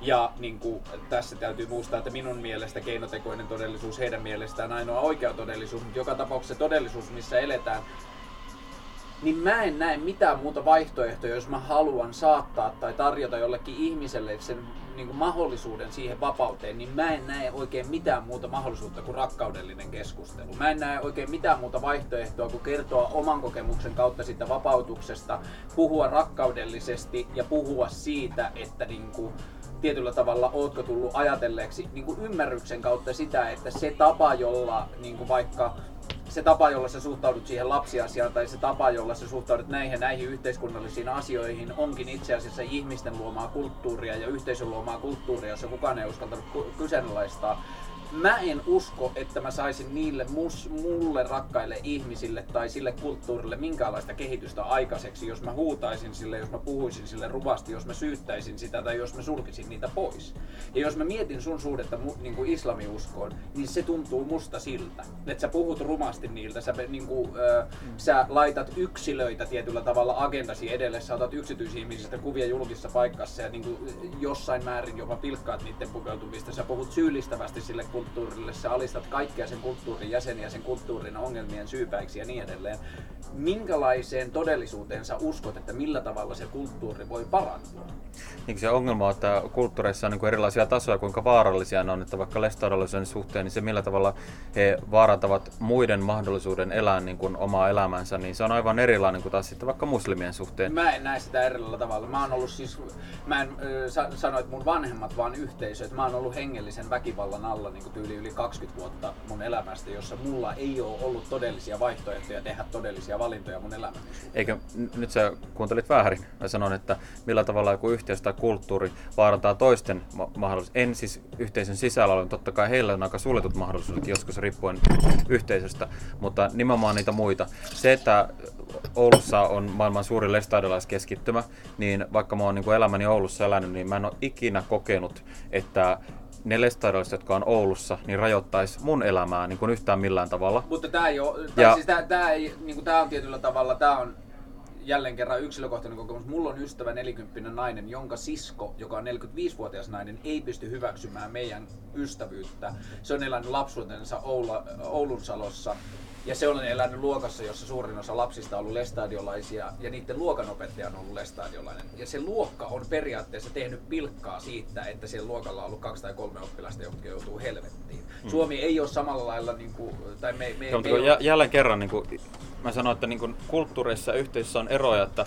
että se millä tavalla rajoitetaan toisen, se on erilaista. Siellä on ongelmia, mutta sitten me puhutaan niin islamista, me puhutaan sellaista ongelmista, että, että ihmiset vapaa-ajalla olevassa rannalla kävelee jollain rantapulevardilla, sieltä tullaan rekaalla toisten yli, tai kun pidetään sananvapaustilaisuutta, niin siellä tapetaan ihmisiä sen vuoksi Tanskassa, tai viiletään junassa kurkkoa auki, tai anteeksi, kirveellä, tai mennään kirkkoon ja siellä veletään puukolla kurkkaa, tai räjäytellään siellä tällä tuolla. Me ollaan kohtamassa nyt se islam, joka näyttää hampaassa, joka on samanlainen islam, mikä se oli silloin, kun se perustettiin. Se sama miekka-lähetys on tällä hetkellä tulossa mutta Eurooppaan, mutta nykyaikaisin luot... keinolla. Ja siinä, siinä on eroja. Mutta siinä on miljardi ihmistä. Si- siinä on, joo, mutta kun se vaan, että mikä on se potentiaalinen kasvualusta, valitettavasti mutta se on jos sä kerrot lestadiolaisen, joka on 100 000, montako 100 000 mahtuu miljardiin, miljoonaa mahtuu 10, joten siihen mahtuu 10 000 ei, mutta kun jälleen kerran nämä, nämä väkivaltaiset iskut, mitä tehdään länsimaissa, niin totta kai muslimit on niin kuin täällä vähemmistönä, mutta se, että jo muutamat pystyy viemään niin kuin kansalaisten turvallisuuden tunteet, että ahaa, minä siviilinä en itse asiassa ole... Mutta etkö, tu- sä, etkö sä omalla toiminnalla koe vaikuttavasti siihen ihmisten turvallisuuden tunteeseen? Siis minun vastuullani ei ole se, jos joku islamin uskoinen Allahin nimeen räjäyttää Ei, mutta tai, onko sinun vaan se on nimenomaan se, hänen joku vastuulla. Ö, Iissä asuva niin kuin peräkammarin poika, jolla on aika vähän yhteyksiä ulkomaailmaan ja se lukee internettiä ja se on tykännyt sun poliittisesta agendasta ja poliittisesta toimintatavoista ja se seuraa sua internetissä ja sun seinä on täynnä periaatteessa islamin ja muslim, niin kuin muslimeiden ja islamin uskon aiheuttamia ongelmia, niin eikö ole sinun vastuulla siitä, että sä synnytät pelkoja siinä ihmisessä sitä islamin uskoa kohtaan? Se, siis se, minkä takia mä pyrin nimenomaan puhumaan siitä, on se, että me pystyttäisiin kääntämään niin kuin meidän poliittinen suunta niin kuin sinne, että me ehkäistään kaikki se, mitä muualla on tapahtunut. Mutta se ei tulisi Suomessa... sulkemalla ne ulos? Se arvomaailma sulkemalla ulos, kyllä. Se, että me ei anneta sille niin kuin happea, me ei anneta sille tilaa kasvaa sille radikalisoitumille. Sä et usko keskusteluun? Siis nimenomaan keskustelu on yksi osa sitä, mutta meillä pitää olla vielä tehokkaampiakin työkaluja Mutta minkä takia ihmiset uskaltaisi keskustella sun kanssa esimerkiksi, jos, niin kun, jos puhutaan islamiuskoisesta, jos ne tutustuu sun ajatusmaailmaan tai siltä, miltä se ajatusmaailma näyttää, joka tuntuu ulostuntevalta, tuntuu eksklusiiviselta, tuntuu vihamieliseltä, niin minkä takia ne ihmiset rohkenis luottamukselliseen keskusteluun sun kanssa? No sitä minä en tiedä, mutta niin tekevät. Siis se on ihan lukematon määrä muslimia, ketkä mulle tulee keskustelemaan siis muslimipoliitikoista sekä sitten muslimika siis tavallisiin ja mikä, ihmisiin. Miten ne keskustelut menee? No, me keskustellaan niistä isommin arvoista, kuinka me ollaan eri mieltä, ja melkein aina se johtopäätös on se, että, että tota niin, niin, ei minulla sinulla ihmistä vastaan ole mitään, sanovat molemmat keskusteluosapuolet toisilleen. Arvot meillä menevät ristiin, mutta voidaan kunnioittaa sitä, että meillä on erilaiset arvot, ja tota niin, niin, sinä teet varmasti kaikki sen eteen, että tulet estämään sen, että tietyt arvot eivät leviä, mutta minulla on omat mielipiteeni. Siis se on se, että me tehdään selväksi, että niin kun, nyt ei niin kun ihmistasolla kukaan vihaa toistaan, tai ihmistasolla kukaan ei halua poistaa toista lajitoveria mistään minnekään, vaan kyse on siitä, että toinen osapuoli haluaa poistaa ne arvot, mitkä kokee haitallisiksi ja jotka kokee rajoittavan hänen vapautta jossain vaiheessa. Mutta mä koen onko mä ymmärtänyt väärin, että mä koen välillä, että se tapa, jolla sä puhut islamiuskosista, niin se koskettaa sitä koko sen uskonnon edustajusta ryhmää. Sä haluat vaikuttaa tietyllä tavalla niiden mahdollisuuksiin liikkua Euroopassa, sä haluat vaikuttaa niiden mahdollisuuksiin olla tai tulla Suomeen, sä haluat vaikuttaa niiden niin kuin tietyllä tavalla niiden ihmisten mahdollisuuksiin niin kuin samanlaisen ja tasavertaisen elämään siis näillä ihmisillä on niin itse se valinta, että jos ne haluaisi lähteä sille tielle, että he lähtee purkamaan niin kuin sitä oikeutusta, mistä nousee kaikki nämä iskut ja purkat ja vaikka mitkä. Heillä olisi se mahdollisuus, mutta niin kauan kuin he eivät ole valmiita käyttämään sitä mahdollisuutta, niin valitettavasti meillä on oikeus puolustautua ja tota, niin, niin suojautua siltä arvomaailmalta. Mutta mistä sä tiedät, että mikä bussipysäkillä istuvan purkaan pukeutuneen naisen suhtautuminen siihen isoon asiaan on? No siis hän käyttää sitä säkkiä, niin se Mut kertoo se on, siitä, että se on hän... sen henkilökohtainen valinta, jos se kokee olla esimerkiksi minun vaimoni kadehtii. Me ollaan käyty Istanbulissa pari kertaa. Ja mä, mun täytyy henkilökohtaisesti sanoa, että mä en ole ikinä kokenut yhtä vahvaa hengellistä kokemusta kuin mitä mä koen noissa tota, sana on hukassa siis Moskeja. moskeijoissa. Siis varsinkin noissa, kun mennään siis Istanbulin isoissa moskeijoissa. Mä en ole missä, missään kokenut yhtä vahvaa hengellistä kokemusta. Okei, lapsena suviseuroissa. Mutta aikuisiellä varsinkaan. Ja mun vaimoni tietyllä tavalla kadehtii usein niitä ihmisiä, jotka on pukeutunut siihen burkaan. Se sanoo, että se kokee sen, että se olisi äärettömän vapauttavaa välillä, se olisi rohkaisevaa, se antaisi omaa tilaa, se antaisi tilaa pois semmoisilta katseilta, mitä esimerkiksi meillä länsimaissa paljon naisiin kohdistuu. Niin mitkä on sun työkalut tietää, mitkä on sen bussilla istuvan burkaan pukeutuneen naisen suhde islamiin tai islamin? No, kyllä on hienosti muotoiltu kyllä asiat tuossa äskeisessä, mitä sanoit, että se voi kyllä kääntää niin kuin tälläkin tavalla. Eihän kyllä, se ole mitään kääntämistä. Kyllä se on kääntämistä. Mä sanon, että jos miehet katsoo väärällä tavalla naisia, naiset kokee, että heidän pitää saada sen vuoksi alkaa peittelemään itseään, niin ei se ratkaisu ongelmaa ole se, että säkitetään naiset, tarjotaan heille vaikka ilmaiseksi pusseja, ettei miehet kato, vaan silloin puututaan niisten miesten asenteisiin, jotta naisten ei tarvitse pelätä sitä, mitä miehet, Joo, ei miehet nyt ollut katsoo. kyse siitä, vaan nyt oli kyse siitä, että meidän länsimainen kulttuurikaan ei vielä onnistu olemaan tasa-arvoinen miesten ja naisten välillä. Miehet ei koe, siis jos mun vaimoni menee baariin, niin sitä puristaa perseestä keskimäärin neljä kertaa illan aikana. Mulle se luku on nolla. On huomattavasti tasa-arvoon liittyviä asioita, mutta että jos me mennään siihen, niin meillä ei ole mitään työkaluja tietää, että se bussipysäkillä purkaa pukeutunut nainen pukeutuu siihen siksi, että se on pakotettu siihen. No se on erittäin, erittäin todennäköistä. Sanotaan 99 prosenttia todennäköistä. Antaako se sun mielestä oikeuden siihen, jos me voidaan sanoa 99,9 prosentin todennäköisyydellä esimerkiksi suomalaisista miehistä tosi paljon asioita, antaako se oikeutuksen suhtautua suomalaiseen miehen lähtökohtaisesti niiden niin kuin, äh, oletusten pohjalta? No kun me ei voida suomalaisista miehistä sanoa 99,9 prosenttista, että he kaikki toimivat tällä tavalla, mutta voidaan sanoa, että niistä ihmistä, jotka ovat purkhaan pukeutuneita, niin 99,9 prosenttia ovat purkhaan pukeutuneita, koskevat muslimeja, eivät sen takia, että he ovat suomalainen naisia, jota ahdistaa se, että, että miehet katsoo häntä. Ei, ei, ei bur, burkha on uskonnollinen asu, johon pukeudutaan nimenomaan sen vuoksi, ei sen vuoksi, että, että jo- joku suomalainen nainen vaan haluaa välttää miesten katseita ja siksi hän Sä et pukeutuu siis burkhaan. usko vapaan niin kuin, ö, islamin uskoiseen sinkkunaiseen, joka haluaa pukeutua burkhaan henkilökohtaisista syistä, koska se edustaa hänen uskonnollista ajatusta. No se, hän pukeutuu siihen nimenomaan sen vuoksi, että se edustaa hänen uskonnollista ajatustaan. Juuri sen vuoksi. Mutta että se ei voi olla hänen henkilökohtainen valinta ja tietoinen valinta toimia niin. Totta kai hän tietoisesti toimii sillä tavalla, kun hänet on kasvattu siihen. Mikä se vääryys on siinä silloin? Jos No- on aikuinen ihminen, jolla, joka on sinut itsensä kanssa ja onnellinen elämässä ja se haluaa pukeutua burkaan. No tässä on just se ongelma, kun itse pidän semmoista kun uskovaiset homot ryhmää, niin meillä on siellä niin kuin tosi monia tyyppejä, jotka niin kuin aluksi, ähm, he, ja vielä tänäkin päivänä niin jotkut, niin kun heidät on kasvattu siihen ajatukseen, että homoseksuaalisuus on väärin, niin mä oikein niin kuin, mä niin kuin itken sisällä, kun mä näen sitä, että siitä huolimatta, että he on itse homoja, niin he toistaa uudelleen sitä ajatusta itselleen ja muille, että, että kyllä mä va- vapaaehtoisesti silti valitsen sen, että mä, mä, mä rakastan naista, koska se on mun vapaaehtoinen oma valinta. Ja mä näen sen kaiken läpi sen kasvatuksen heistä, että sen vuoksi, että heillä on opetettu näin, niin sen vuoksi he tekevät tämän vapaaehtoisen valinnan, koska he kokevat, että he muuten tekevät väärin. Se on jännä homma, että minkä takia sitten niin kuin isosti ja samoissa prosenteissa suomalaiset naiset niin eivät tota, niin pukeudu purkhaan vapaaehtoisesti. No se tulee, koska heillä on vapaus, että ei tarvitse tehdä. Ei, Joo, mutta eihän meillä ole täällä burkille semmoista kulttuuriakaan länsimaisille naisille, koska ei se ole niinku... Siis... eh, Ei, mutta mun pointti oli se, nyt sä ohitat sen pointin, ei se, ei se, siis se pointti on just siinä, että, että ihan sama vaikka ihminen tekisi vapaaehtoisesti valinnan, niin meidän pitää tiedostaa se, että sillä taustalla saattaa olla jotain aivopesua, minkä takia hän tulee joka ikinen Mutta päivä. eikö me kaikki olla täynnä sitä? Eikö me kaikki olla täynnä kulttuurista aivopesua joka ikinen päivä? Kyllä olemme, mutta se, että, että missä menee se raja, että mikä on vakavaa ja mikä ei ole vakavaa. Että mun mielestä se, että... No onko se sun mielestä vakavaa, jos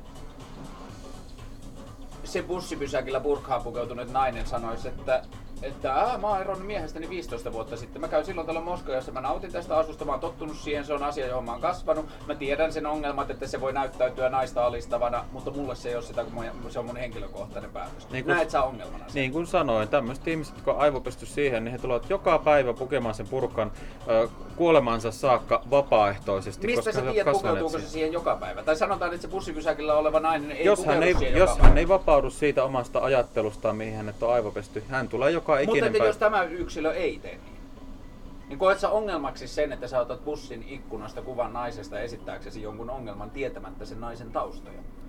En koe, koska tiedän, että 99,9 Mutta jos se kuuluu siihen promilleen. No kun ei se kuulu. Mutta jos se kuuluu. No sanoin väärin, sataprosenttisesti, jos ihmiset pukeutuu purkkaan, niin heidän syynsä on tota, niin, niin, ainut, ainut asia, mikä voisi olla, on se, että siellä on polttarit meneillään ja joku yksinäinen Mutta nyt musta purkassa. tuntuu tosi hassulta, kuinka paljon sä älähdit, kun joku ihminen huusi sulle aukiolla rasistiksi. Okei, se, sä voit saivarella sitä terminologiaa, että rasisti tarkoittaa rotuun liittyvää syrjintää, mutta tuohan on uskontoon liittyvää syrjintää, joka psykologisena on ihan sama asia. Eikö, ei me voida järjestelmästä syrjintää niin kuin missään nimessä hyväksyä, että vaikka se olisi, niin kuin mä sanoin, vaikka sille laitetaan uskonto stamp to- tohon noin, niin sen jälkeen siitä ei tule yhtään oikeutempaa. Meidän pitää puuttua siihen, se on paljon, siis Siis jostain natsismista on niin paljon helpompi puhua sen takia, että kun se on ideologian tasolla eikä se ole mikään uskonto. Voidaan tuomita niin moneen kertaan ja yhteisötasolla ja kaikki ihmiset. Mutta sitten kun kyse on niin kuin islamista, kun se on se uskonnon leima, niin sen jälkeen yhtäkkiä voikin ottaa lapsivaimoja, voi olla moniavioisuutta, voi olla sitä, tätä, tuota. Mutta ja niin kuin, mitään ei kritisoi. kaikista. Onhan, siis jos puhutaan miljardista islaminuskoisesta, niin siellä on varmasti siis minun kohtaamini islaminuskoisten perusteella, niin mä sanoisin, että siellä on satoja tuhansia, jotka tuomitsee täysin lapsivaimojen ottamisen. Kyllä, mutta jälleen kerran, niin kuin sanoin, tätä pitää näköjään toisottaa monen kertaan, että niin kauan kuin imaamit eivät tee pesäeroa tai sitten imaamien opetuksia kuuntelevat muslimitala vaatii imaamilta ihan sama, kuitenkin siihen profeetta Muhammadiin, joka teki ihan sairaita asioita ja jonka opetukset edelleenkin velloo täällä ja jonka opetuksia edelleenkin ihmiset lähtee seuraamaan radikaalisesti, niin kauan me tullaan näkemään islam sellaisena, mitä No se mikä on sitten päivänä suomalaisen kristillisyyden suhde amerikkalaiseen radikaalikristillisyyteen? Fundamentalistikristillisyyteen, jossa tehdään pommi-iskuja aborttiklinikoille tai hyökätään väkivaltaisesti homoseksuaalien mielenosoitukseen tai muuta. Niin mikä on meidän kristittyjen suhde siihen porukkaan? No mä sanoisin, että niin kuin laajemminkin siis su- suhde homoseksuaalisuuteen, niin koko kristillinen kirkko maailmassa niin on tällä hetkellä niin kuin aika iso syy siihen, että minkälaisia asenteita meitä on, meillä on ehdottomasti samaa mieltä. e, niin kuin homoseksuaaleja kohtaan. Ja, ja tää on, niin kuin, jos mä tän sanon, niin tää tulee taas sitten niin kuin monille yllätyksenä, että oho, enpä uskonut sun tolleen sanoa, että kun sä vaan bla bla. Ei, kun se on sitä samaa logiikkaa. Siis jos on iso syy, niin sit se on iso syy ja, ja tota, niin, niin, homoseksuaalinen kohdalla se on iso syy, tiedän sen omakohtaisesti, tiedän sen, kun on seurannut julkisia keskusteluja, mitä siellä sanotaan ihmisistä, tiedän sen myöskin oman puolueeni kohdalta. Voin sanoa, että oma puolueeni on niin kuin tämän asiakysymyksen kohdalla niin, ö, erittäin iso syy siksi, minkä takia niin kuin, tämmöiset epätasa-arvoiset näkemykset, jopa niin kuin, niin kuin voisi sanoa, että inhonäkemykset, niin tota, kohdistuu homoseksuaalisiin ihmisiin. Ja teen itse kaikkeni taas puolen sisältä muuttaakseni sen. Uskotko siihen, että Suomessa on tuhansia sivistyneitä nuoria kaupunkilaisia, jotka pystyy sanomaan vakavalla naamalla, että 100 prosenttia suomalaisista tunnustuksellisista kristityistä, varsinkin sellaisista, jotka puhuu kristinuskostaan ääneen, on homofobikkoja? Sano poista. Että uskotko siihen, että on kaupunkilaisia, nuoria aikoja, aikuisia, sivistyneitä ihmisiä, jotka väittää vakavalla naamalla, että 100 prosenttia tunnu, julkitunnustuksellisista kristityistä on homofobikkoja? Mä tiedän sellaisia ihmisiä. Mä tiedän ihmisiä, jotka ei antaisi ennen kuin ne tietäisi sua mediasta tai ne anta, ei tietäisi sun homoseksuaalisuudesta, niin ne ei antaisi sulle mahdollisuutta olla homoseksuaali tai seksuaalisesti suvaitsevainen, koska sä olisit julkikristitty. Mä tiedän ihmisiä, joiden käsitys Suomessa olevista kristityistä, jotka kertoo äänen olevansa kristittyjä, että niiden käsitystä kaikki ne on myös homofobikkoja. Ja mä vertaan tätä siihen, että mun mielestä tuo on helvetin ongelmallinen suhde, kun sä sanoit, että sataprosenttisella todennäköisyydellä se bussipysäkillä oleva nainen on, On muslimi. säkitetty siihen. Ei On muslimi, muslimi. vaan on säkitetty, että se sen burka ei ole hänen oma valintansa, se burka ei ole tietoinen valinta tai se ihminen ei voi omata tervettä suhdetta siihen burkaan. No kuuntelepa tuon Aaho uudestaan. Mä sanoin, että, että on muslimi. No sit sä et ymmärtänyt mun keskustelua, kun mun po- po- kysymys sulle oli, että onko se sun mielestä oikeutettua ottaa kuva vieraasta ihmisestä ja tehdä siihen liittyviä johtopäätöksiä ja käyttää sitä ihmistä jonkun narratiivin symbolina, tietämättä sen ihmisten, ta- ihmisen taustoja tai suhdetta siihen burkaan. No kun se on aivan varma, että se on muslimi, jos sillä on burka Mutta kun eihän se muslimius, muslimius sitä ratkaise. Mä tiedän muslimia, joiden suhde burkaan on hyvin terve. Ne on eronneita ihmisiä, joilla ei ole mitään miestä elämässä, jotka sanoo, että tämä on mun oma valinta, koska mä nautin tästä. Siis ei, kaik, siis ei kaikilla muslimeilla ole burkaa päällä, mutta Mut ei ne, myöskään ne ihmiset, kaikilla joilla on burka, niin ne ovat muslimeja. Kyllä Joo, se, niin mutta ei jokainen- kaikkia mu- muslimeja, joilla on burkha, pakoteta aktiivisesti tai on pakotettu siihen, vaan se voi olla myös niiden henkilökohtainen Niin, valinta. siis sitä mä en sano, että siellä on joku siinä ehkä olet ymmärtänyt sitä väärin, mutta sitä mä en sano, että, että sieltä löytyisi aina joku mies, joka on pakottamassa aktiivisesti, että nyt laitat tänäänkin sen burkhan päälle. Sitä mä en sano, vaan mä sanon nimenomaan sen, että nämä ihmiset, jotka käyttävät burkhaa, niin ovat nimenomaan juuri sen, sen oman kulttuurinsa aivopesun tuote, ja sen vuoksi he todennäköisesti ennen kuin vapautuu sitä ajattelumallista, niin tulevat käyttämään sitä burkhaa. Mutta pystytkö se myös sanomaan varmasti, että ne ei ole koskaan kyseenalaistanut sitä, ne ei ole verrannut sitä länsimaiseen pukeutumiskulttuuriin ja päätynyt siihen, että tämä on mulle ominaisempi, mukavampi ja parempi ratkaisu? Joo, siis minäkin kyllä päädyin aika monta kertaa siihen niin kuin lukemattomia kertoja ja aika tuskallistenkin ajatteluketjujen jälkeen, niin päädyin siihen lopputuloksesta, joo, kyllä se on näin, että, että homoseksuaalisuus on väärin, niin siitä helvettiin mennään ja, ja tota, niin, niin, piste. Kyllä mäkin tulin siihen johtopäätökseen, sen, siihen aivopesuun, mitä mulle oli syötetty, niin mä tulin monta kertaa, että näin se menee. Siihen, Mutta sen jälkeen jossain, jossain, vaiheessa, jossain vaiheessa mä vapauduin siitä ajattelusta. Mä en usko siihen, että kukaan, niin kun, joka niin kun vapautus siitä kulttuurista aivopesusta, niin voisi sen jälkeen niin kun valita sen, anteeksi, ellei silloin olisi joku missio. Korjataan tällä tavalla, ellei silloin olisi joku missio. Eli, mutta siis sillä niin vapaaehtoisesti omassa elämässä niin ei tule kyllä käyttämään. Että no, eri asia on se, että jos mä esimerkiksi, ihmisen sun eteen? Eri asia on se, että jos mä esimerkiksi vaikkapa, jos mä olisin itse nainen, ja mä päättäisin semmoisen ratkaisun, että mä tahdon lähteä niin kuin vaikka Saudi-Arabiaan niin tekemään tasa-arvotyötä naisten parissa, mikä todennäköisesti kyllä pitäisi tehdä hyvin eri tavalla, koska se, se niin kuin kuolemantuomion riski on aika, aika merkittävä. Niin siinä tapauksessa niin kun olisi ihan oleellista, että sun, sun täytyy laittaa se purkka päälle, että sä edes pääset keskustelemaan niiden naisten kanssa ja sua ei pysäytetä kadulla ja muuta vastaavaa. Tai jossain kohteissa, että sä pääset johonkin tiettyyn pyhiin paikkoihin, niin sun täytyy laittaa laittaa tota, niin, niin, tietynlaiset vaatteet päälle. Minun jopa Israelissa käynnissä miehenä, niin ta, minun täytyy laittaa semmoista vehkeet, jotka peittää polvet ja muuta vastaavaa. Siis totta kai mä voin tehdä tämmöisiä valintoja sen vuoksi, mutta se, että jokapäiväisessä elämässäni, niin en usko, että ihmiset haluaa elää, jos ei ole niin jotain toissijasta syytä. Mulla siis on semmoinen tilanne, että mun vehkeet peittää aina polvet. Selvä. Mutta siis sä, niin kuin, jos sä ajattelet, että Suomessa oleva ihminen, joka pukeutuu burkhaan, niin siinä on aina joku ongelma.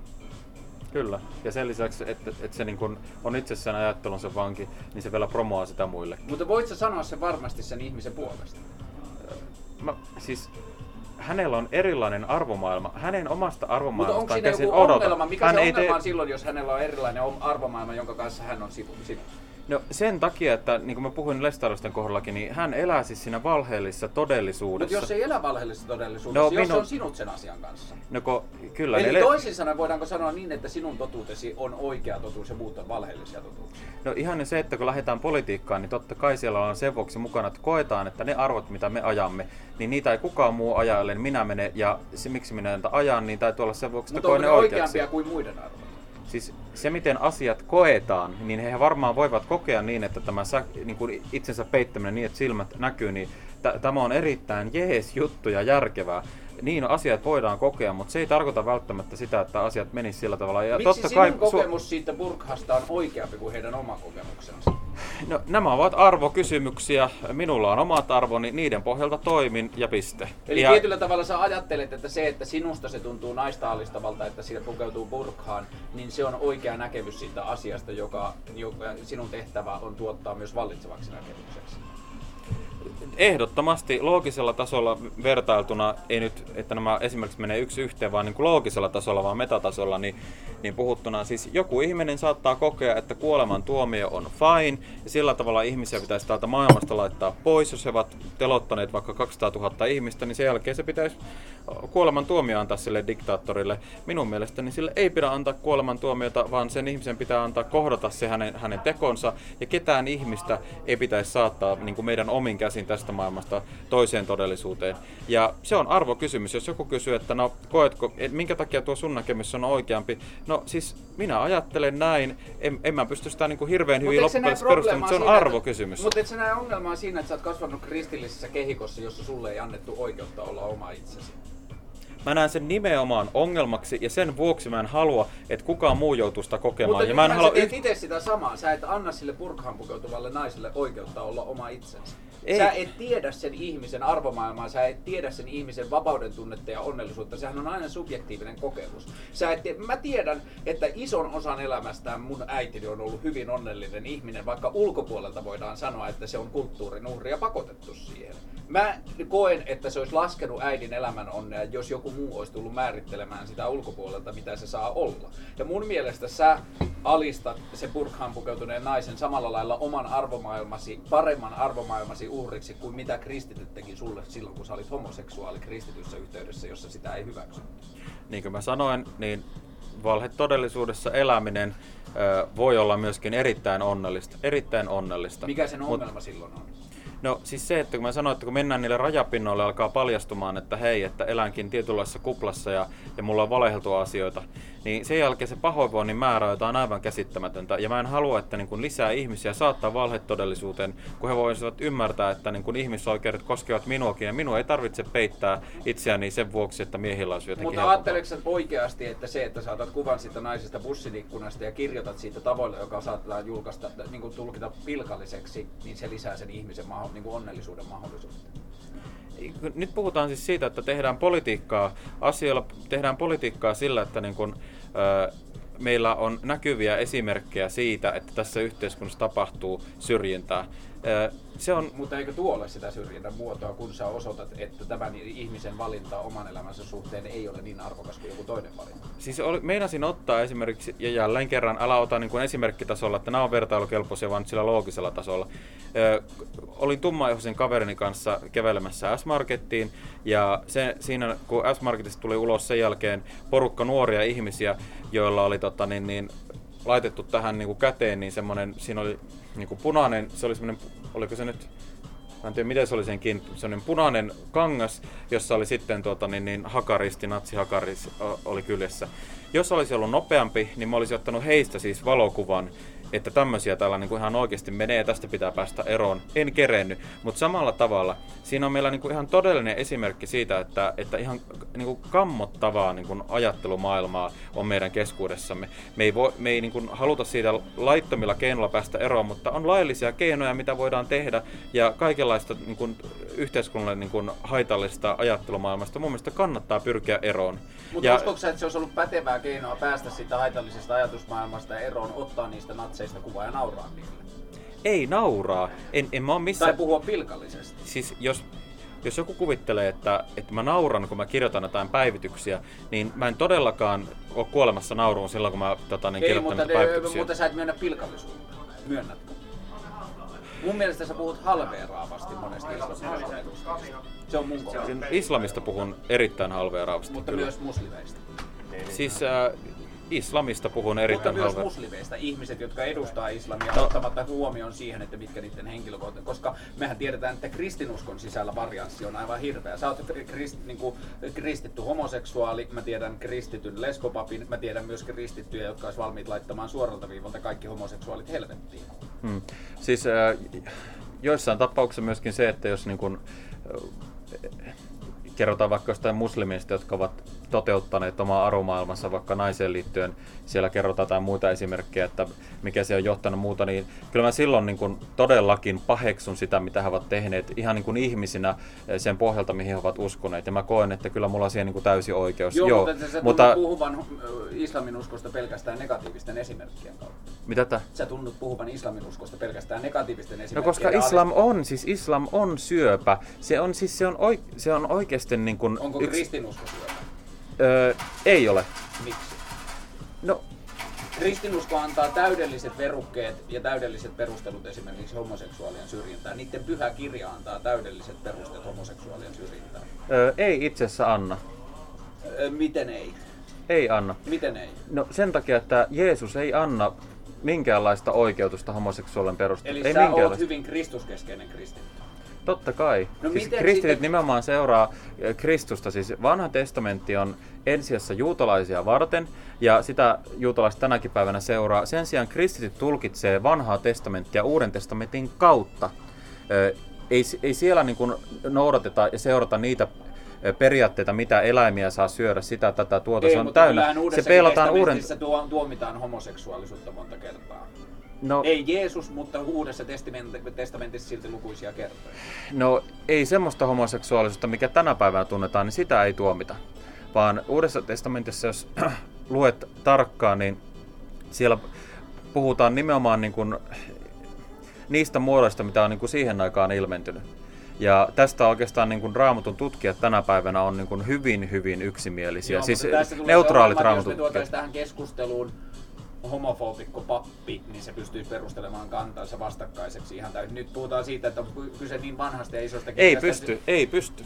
Jos me otettaisiin tähän, jos me, jos, jos, jos me otettaisiin tähän näin puolueeton tuomari, katsomaan meidän keskusteluja. Ja sen jälkeen heitettäisiin argumentit yksi toisensa perään, niin se fundamentaali pappi tulisi häviämään 100 koska siinä kohtaa, kun mä esittäisin sen argumentin, että, että tuota, niin, niin, naisten pitää peittää hiukset, kristittyjen naisten pitää peittää hiukset, koska Raamattu tällä tavalla Uuden testamentin puolella ihan selkeästi sanoo, tämä fundamentaali pappi sanoi sen jälkeen, että ei, ei, ei se mene tuolla tavalla, koska meidän pitää tulkita kontekstista käsin, meidän pitää ymmärtää. Ja sen mieltä, jälkeen, kun mentäisiin homokeskusteluun, ja sanoisin sen, että siihen aikaan poikia hyväksi käytettiin, ja lähes jokaisella vaikka Kreikan kulttuurin parissa, niin siellä monilla isännillä oli nimenomaan tämmöinen poika, jota opetettiin sitten niin kuin mieheksi sen kautta, että, että hänen kanssaan harrastettiin seksiä. Ja sitten hän sanoi, sanoo ei, kun Raamattu sanoo tällä tavalla. Mä sanon sen jälkeen, että ei, kun sitä pitää tulkita kontekstissa käsin. Et siihen aikaan ei tunnettu tasavertaisia homosuhteita. Eli kyllä se tuomari tulisi sen tuomion julistamaan silloin sen ihmisen hyväksi, joka nimenomaan tulkitsee kontekstia joka ikisessä tilanteessa. No teikö mä sitten johonkin kontekstiin liittyvä virheellisen tulkinnan, kun mun mielestä se tapa, jolla sä puhut islaminuskoisista tai islamista tai muslimeista, ei täytä Jeesuksen niin kuin, lähetyskä- tai rakkauden kaksoiskäskyä tai Jeesuksen rakkausajatusta yleisesti. Teinkö mä jonkun kontekstiin liittyvä virheellisen tulkinnan? Kyllä koen, että teet. Sä puhut ihmisryhmästä esimerkiksi niin, että siis mun mielestä haitallisin niin kuin ihmismielen ajatustava muutos on esimerkiksi tätä muotoa, että kaikki mustalaiset on varkaita. Niin kuin tämän kaltaiset ajatukset, että yksilölle ei anneta mahdollisuutta. Ei, niin kuin... Eikö, tuo menee väärin. Nyt tuo on jälleen kerran toimittajan oma tulkinta. Kun mä puhun vaikka siitä, että puhutaan vaikka väkivallasta ja terrorismista, mm. niin sä, sä voit katsoa päivitykset. Mä puhun, si, mä puhun siitä, että äm, niin kuin islam toimii niin kuin tämmöisenä potentiaalisena ikään kuin kasvattamana lähtöalustana, että kuka tahansa pystyy radikalisoitumaan. Mutta mä en missään kohtaan sano, että kaikki muslimit harrastaa väkivaltaa. Et, mä mutta, sanon vaan, että siellä löytyy se potentiaali. Mutta sä silti suostut käyttämään sitä ihmisen uskonnollista taustaa poliittisten päätösten perusteena esimerkiksi maahanmuuttoon tai maassa kun olemisen on nä- kun tai on nähtävissä. Pois. Ne on nähtävissä, sen vuoksi. Mitkä on nähtävissä? Ja juuri se, että tällainen arvomaailma niin tuottaa meille tietynlaisia asioita, vaikka seksuaalirikollisuutta. Mutta eikö samalla lailla ole nähtävissä Suomessa esimerkiksi, että kouluammuskeluksi, koulu, kouluammuskeluihin ainoa pätevä niin kuin kasvualusta on valkoisena miehenä oleminen? Ei. Kenen muiden harjoittamia kouluammuskeluja Suomessa on tapahtunut? Mutta kun ei sitä voi, et sä voi tehdä tuommoista, koska ei meillä ole olemassa mitään doktriinia tai mikä, joka sanoisi, että hei sinä valkoihainen mies tapa muut. Ei, ei, ei se mutta tule... sä usko muslimien tai islamin uskon sisällä samalla lailla tulkintavariansseihin kuin mitä sä uskot kristinuskon sisällä? Ei, mutta vaikka olisi joku toinenkin, ihan niin kuin,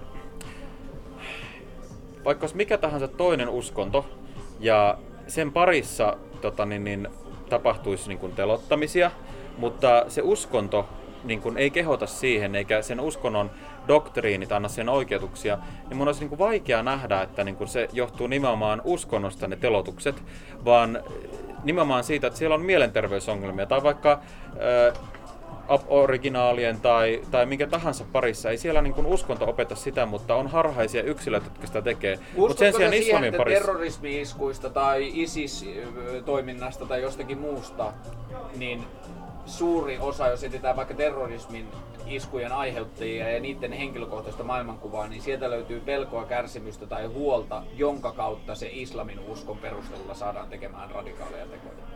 Sitäkin löytyy, mutta sitten löytyy myöskin ihan täysjärkisiä, täyspäisiä ja itse asiassa erittäin järkeviä, älykkäitä ja koulutettuja ihmisiä, jotka päättää valita sen toimintatavan, että valitettavasti islam tekee sitä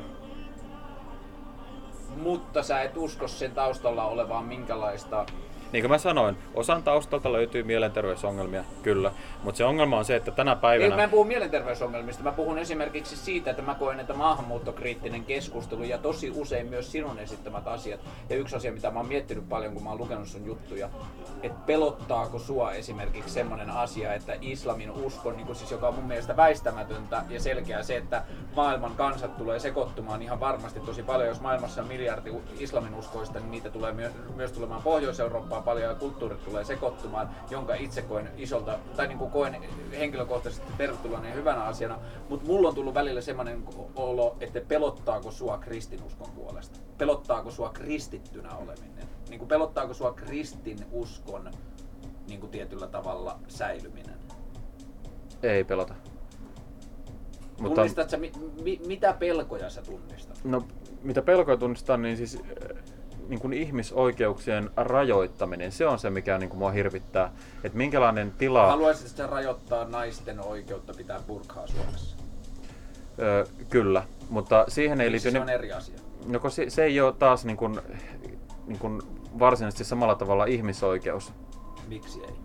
No, Mikä on esimerkki ihmisoikeudesta, jota burka meillä on, jo, siis meillä on tällä hetkellä, niin meillä on eh, monilla aloilla meillä on aika tarkkoja säännöksiä siitä, että, että minkälaisia asusteita sä voit käyttää silloin, kun olet töissä. Si- siinä ei ole kyse niin kuin ihmisoikeudesta. Mutta nythän ei puhu pistää alasta, vaan Suomen maassa olemisesta. Siis se, että me voidaan tehdä sellaista lainsäädäntöä, joka ehkäisee sitä, että niin kuin ihmisoikeudet ei pääse toteutumaan. Et se, että... Mutta jos sä kiellät ihmisiä pitämästä burkhaa, niin uskot sä, että se ratkaisisi enemmän ongelmia kuin synnyttäisi niitä? Kyllä ratkaisi enemmän ongelmia. Mutta sä et usko esimerkiksi, että se aiheuttaisi radikalisoitumista, kun sä sanoisit lain tasolla ei, en, että teidän toimintatapa ja ajatuksenne ovat väärin. En todellakaan, koska mä uskon, että se, se tulisi aiheuttamaan sen, että aika moni ö, muslimi tulee siinä mielessä niin kuin, ö, liberaalimmaksi. He tulisivat niin kuin, se sekularisoituisi niin kuin terveellä tavalla. Ja näin ollen taas sitten niin semmoinen tiukkakantainen islamin toteuttaminen ei olisi mahdollista Suomessa. Mutta silloin, niin mä ajattelen itse niin, että silloinhan se vasta mielen islam saiskin tilaa radikalisoitua, kun sen ilmenemismuodot kiellettäisiin. Että silloin se tietyllä tavalla kääntyisi sisäänpäin ja silloin se niin kuin... Tästä meillä on erilainen tulkinta. Mutta minkä takia ihmisten oikeus pukeutua just sillä no, okei, okay, hyväksisitkö, että 18-vuotias tyttö pukeutuisi läpällä purkkaan Suomessa päivittäin? Kiellettäisikö sekin? Siis kaikenlainen pukeutuminen uskonnolliseen burkha-asuun, joka tällä hetkellä tarkoittaa nimenomaan niin kuin epätasa-arvoisessa asemassa olemista, niin semmoinen tulee kieltää. Ja silloin niin kuin, sillä väliä, että pukeutuuko tyttö läpällä johonkin burkhaan. Mutta kyllä mä sanon, että niin, kyllä, ja miksi se ei olisi ihmisoikeusasia, jos maa kieltäisi ihmisiä pukeutumasta tietyllä tavalla? No mä näen, että on niin kuin eritasoisia oikeuksia niin kuin ihmisillä ja on niin kuin tärkeämpiä oikeuksia, mistä tulee pitää kiinni ja niiden varjolla niin voi olla niin, että voidaan rajoittaa tiettyjä oikeuksia. Se, että ihmiset saa olla turvassa, niin se on tärkeämpi oikeus kuin se, että ihmiset saa vapaasti hakata toisia se oikeus, että Mutta no, naiset... toisiaan liittyy ulkopuoliseen ihmiseen. Se... Siinä ihminen satuttaa jotakin toista ihmistä, jos nainen pukeutuu No vaikka, itse, vai, vai, vaikka itseään, vaikka itseään. Siinäkin kohtaa niin kuin se, että meillä pyritään tekemään tiettyä asioita, estetään se, että ihminen pääsi vahingoittamaan itseään, koska sen jälkeen mitä tapahtuu, niin ihmistä pidetään huolta, hän ottaa tiettyyn käsittelyyn, seuraa kustannuksia, muut joutuu maksamaan. Siis meillä on ne oikeudet menee hieman eri tavalla, mutta mä pidän kiinni niistä tärkeimmistä oikeuksista. Siis se, että sulla on niin kun, ö, oikeus mm, ensinnäkin niin kun koskemattomuuteen, sä saat olla turvassa, sulla on oikeus sananvapauteen, mielipiteen ilmaisuun, sulla on oikeus vaikka olla sitä seksuaalista suuntautumista, mitä sä oot, monia muita asioita, mutta siis, sitten se taas, että niin kun, meillä tapahtuu radikalisaatiota, arvojen leviämistä, muuta, joka tulee vähentämään meidän turvallisuutta, se, että ihmiset saa alkaa toteuttamaan niin kuin vaarallista uskontoa tietyllä tavalla, ekstriimillä tavalla, niin mä koen, että se meidän turvallis- oikeus turvallisuuteen niin menee sen edelle. No mitä jos mä haluaisin kieltää samalla verukkeella minihalle? Mä ajattelen, että Jos minihame on minihame- kulttuurisen niin kuin Jos minihameista seuraisi väkivaltaa ja Miten radikalisoitumista, Burkhasta seuraa väkivaltaa ja ra- ra- niin kuin väki- radikalisoitumista väistämättä? no siis just tää, että kun mies ja nainen asetetaan niin eriarvoiseen asemaan, Mutta eikö minihame ole tietyllä tavalla merkki samasta? ei ole. Miksi? No siis kukaan ei pakota käyttämään minihametta. Mutta eihän kukaan välttämättä pakota käyttämään burkhaakin. No, Sekin se, voi on, olla se, on nimenomaan se- sen, se on nimenomaan sen kulttuurin niin kuin aivopesun tuote. Ja eikö minihame ole? No ei ole. Mieti minkälaisia elokuvia meillä me näytetään, mieti minkälaisia musiikkivideoita meillä näytetään, minkälaisia mainoskuvia meillä näytetään katukuvassa, minkälaisia naisia me ihaillaan iltapäivälehdistössä, minkälainen sanon, naiskuva kaikki- me ollaan rakennettu Mä sanon, että, että, mä sanon, että kaikki niin kuin, kristilliset kirkot tai muutkin kirkot, öö, kaikki niin kuin, viisaat valistajat tai whatever, opettajat sun muut, niin kukaan ei ohjaa siihen suuntaan Suomessa, Eikö että hei näin kannattaa ja toimia. populaarikulttuuri ohjaa ö, nuoria tyttöjä pukeutumaan sie- tietyllä tavalla? Totta kai on tiettyä ohjausta, mutta se, että kyllä se minihameeseen pukeutuminen, niin kyllä se on vapaaehtoinen valinta, mä Ja koen näin. burkha ei voi olla. Aivopesun tuloksena kyllä voi olla. Ja minihame aivopesun tuloksena vapaa ei ole sun mielestä mahdollinen. Siis kyllä sitäkin voi toteutua, mutta niin kuin voidaan sanoa näin, että niin kuin erittäin pienessä määrin ja siitäkin huolimatta niin aika monella niin se näyttäytyy niin kuin hyvin lyhyenä vaiheena, jonka jälkeen niin kuin mennään pois. Et se on tietynlaista niin kuin ra- rajojen kokeilua, mutta sitten taas niin kuin joku purkan pitäminen ei se ole mitään rajojen kokeilua, vaan se on nimenomaan sitä, että on opetettu, että näin pitää toimia. Mutta ja eikö sitten burkan niin sen jälkeen tehdä olla mukavuusalueella pysymistä? No se- sen jälkeen, jos sanotaan, että, että, että näin tulee toimia, niin sit sä koet mukavaksi, että kun mä toimin näin, mä toimin oikein, tää on mukavaa. Mutta mua yllättää se, miten paljon sulla on tietoutta siitä, miten, millä verukkeella islaminuskoinen nainen pukeutuu. Et miten sä voit ymmärtää niiden päätöksen syvyyden niin hyvin. Että sä pystyt tietyllä tavalla tekemään siitä johtopäätöksiä, miksi ja miten he pukeutuu. No, ei tarvitse vaan katsoa ympärillä ja ajatella Mutta järkevästi, sä niin näe tulee... ihmisten sisään. Ethän sä, niinku, ethän sä, vaikka sä kuinka katot ympärillesi, niin ethän sä näe ihmisen mielen sisään, miksi joku No, valinnat mä, oon, no, mä oon ihminen samalla tavalla kuin nekin. Kun mä kävin Aasi, tuolla Haimaassa ja mä näin, että minkälaisia menoja siellä oli tota, niin, eräiden temppeleiden edustalla, kun siellä ihmiset niin kuin, tota, niin, niin, pisti poskista ja muista niin kuin läpi teräviä esineitä ja suoritti uskonnollista juttua. Ei- siis, ei mun tarvi niin kuin, elää niiden ihmisten kanssa niin koko elämääni tai, tai olla itse joskus pistellyt niin kuin, jotain esineitä omien poskeni läpi tajutakseni, että, että minkälaista motiiveista käsin he sitä tekevät. No totta kai niistä, että niin kuin he ovat eläneet siinä Mutta etkö kulttuurissa ja näin se on oikein. tavalla olevan vallitsevan kulttuuri aivopesun tuote? Totta kai olen, ja siinä on ollutkin niin kuin aika paljon vapautumista niistä asioista, mitkä Mutta eivät ole oikein. Sä, että se vapautuminen on valmista? Ei tietenkään. On vielä paljon asioita, mistä pitää vapautua ja paljon sellaisia juttuja, mitä ei vielä niin kuin tiedostakaan, että okei, tässä asiassa saatan mahdollisesti ajatella väärin. Mutta eikö tommosissa, että jos tiedostaa tuon, niin eikö silloin ole aika turvallista sanoa, että mä en voi sanoa toisen ihmisen mielenmaailmasta mitään varmasti? No, joo, jos, oltaisiin, niin kuin, jos halutaan olla tosi tarkkoja, niin aina voidaan sanoa, että mistään ei voida tietää mitään varmasti. Mutta se vaan, että kun meillä, me ei, vo- meillä ei koko elämää sanoa aikaa siihen, että niin kuin me lähdetään siihen jossitteluleikkiin, vaan kyllä meidän täytyy siitä, mikä näyttää todennäköiseltä, niin sen pohjalta kuitenkin niin kuin toimia ja tehdä elämänratkaisuja. Mutta tosta voi vetää aika paljon johtopäätöksiä. Tai siis minkä takia se...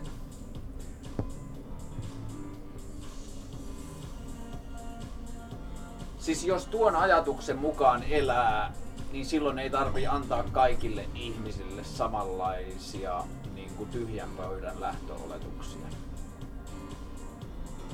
Siis nyt en ymmärtänyt.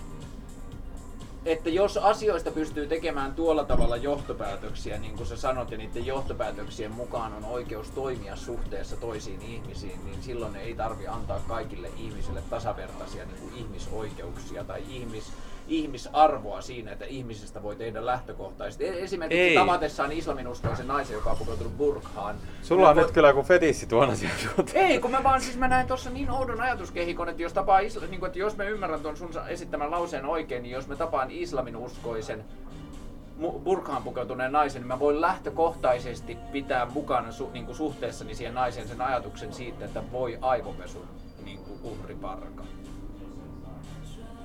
Kyllä. Ja samalla tavalla kun näet sen fundamentalisti papi, joka opettaa, että kaikki homot menee helvettiin, niin voit todeta, että voi aivopesun parka, vaikka hän kuinka sanoisi, että Mutta minä olen vapaaehtoisesti valinnut tämän mielipiteestään arvomaailman. Niin, mutta se burkaan pukeutunut nainenhan ei ole sanonut ajatuksistaan vielä yhtään mitään. Se on vasta pukeutunut burkaan. Vai puhut ääneen tai pidät kylttiä, pidät tota, niin, niin uskonnollista kaapua, eh, sä voit myöskin ei-suusanallisesti viestittää sen, että mikä sun arvomaailma on. Muuttuisiko sun ajatus millään tavalla, jos 35-vuotias burkaan pukeutunut nainen tulisi sun lähelle ja sanoisi, että hei, että mä oon Marjatta, että mä oon niin, tota, kääntynyt islamin uskoon ja musta se on kaunis ajatus siitä, että naista ei arvotettaisi sen kehon perusteella, että mä tykkään siitä ajatuksesta, että joo, että mä ymmärrän, että siinä on myös väkivaltaisia ja vallankäytön välineitä, mutta mun suhtautuminen burkaan on se, että mä tykkään siitä ajatuksesta, että mut arvioidaan niin kuin, että mä koen, että kulttuuri on hyvin vahvasti yliseksuaalisoitunut ja mä koen, että tämä on mulle turvallinen asu, johon pukeutua ja mä koen itseni tässä onnelliseksi, se helpottaa mun vaatevalintoja ja mun mielestä on kaunis vaate. Tää on mun joka päivä, niin kuin, joka aamu mä teen tämän saman valinnan ja mä oon onnellinen siinä. Niin muuttaisiko se sun maailmankuvaa?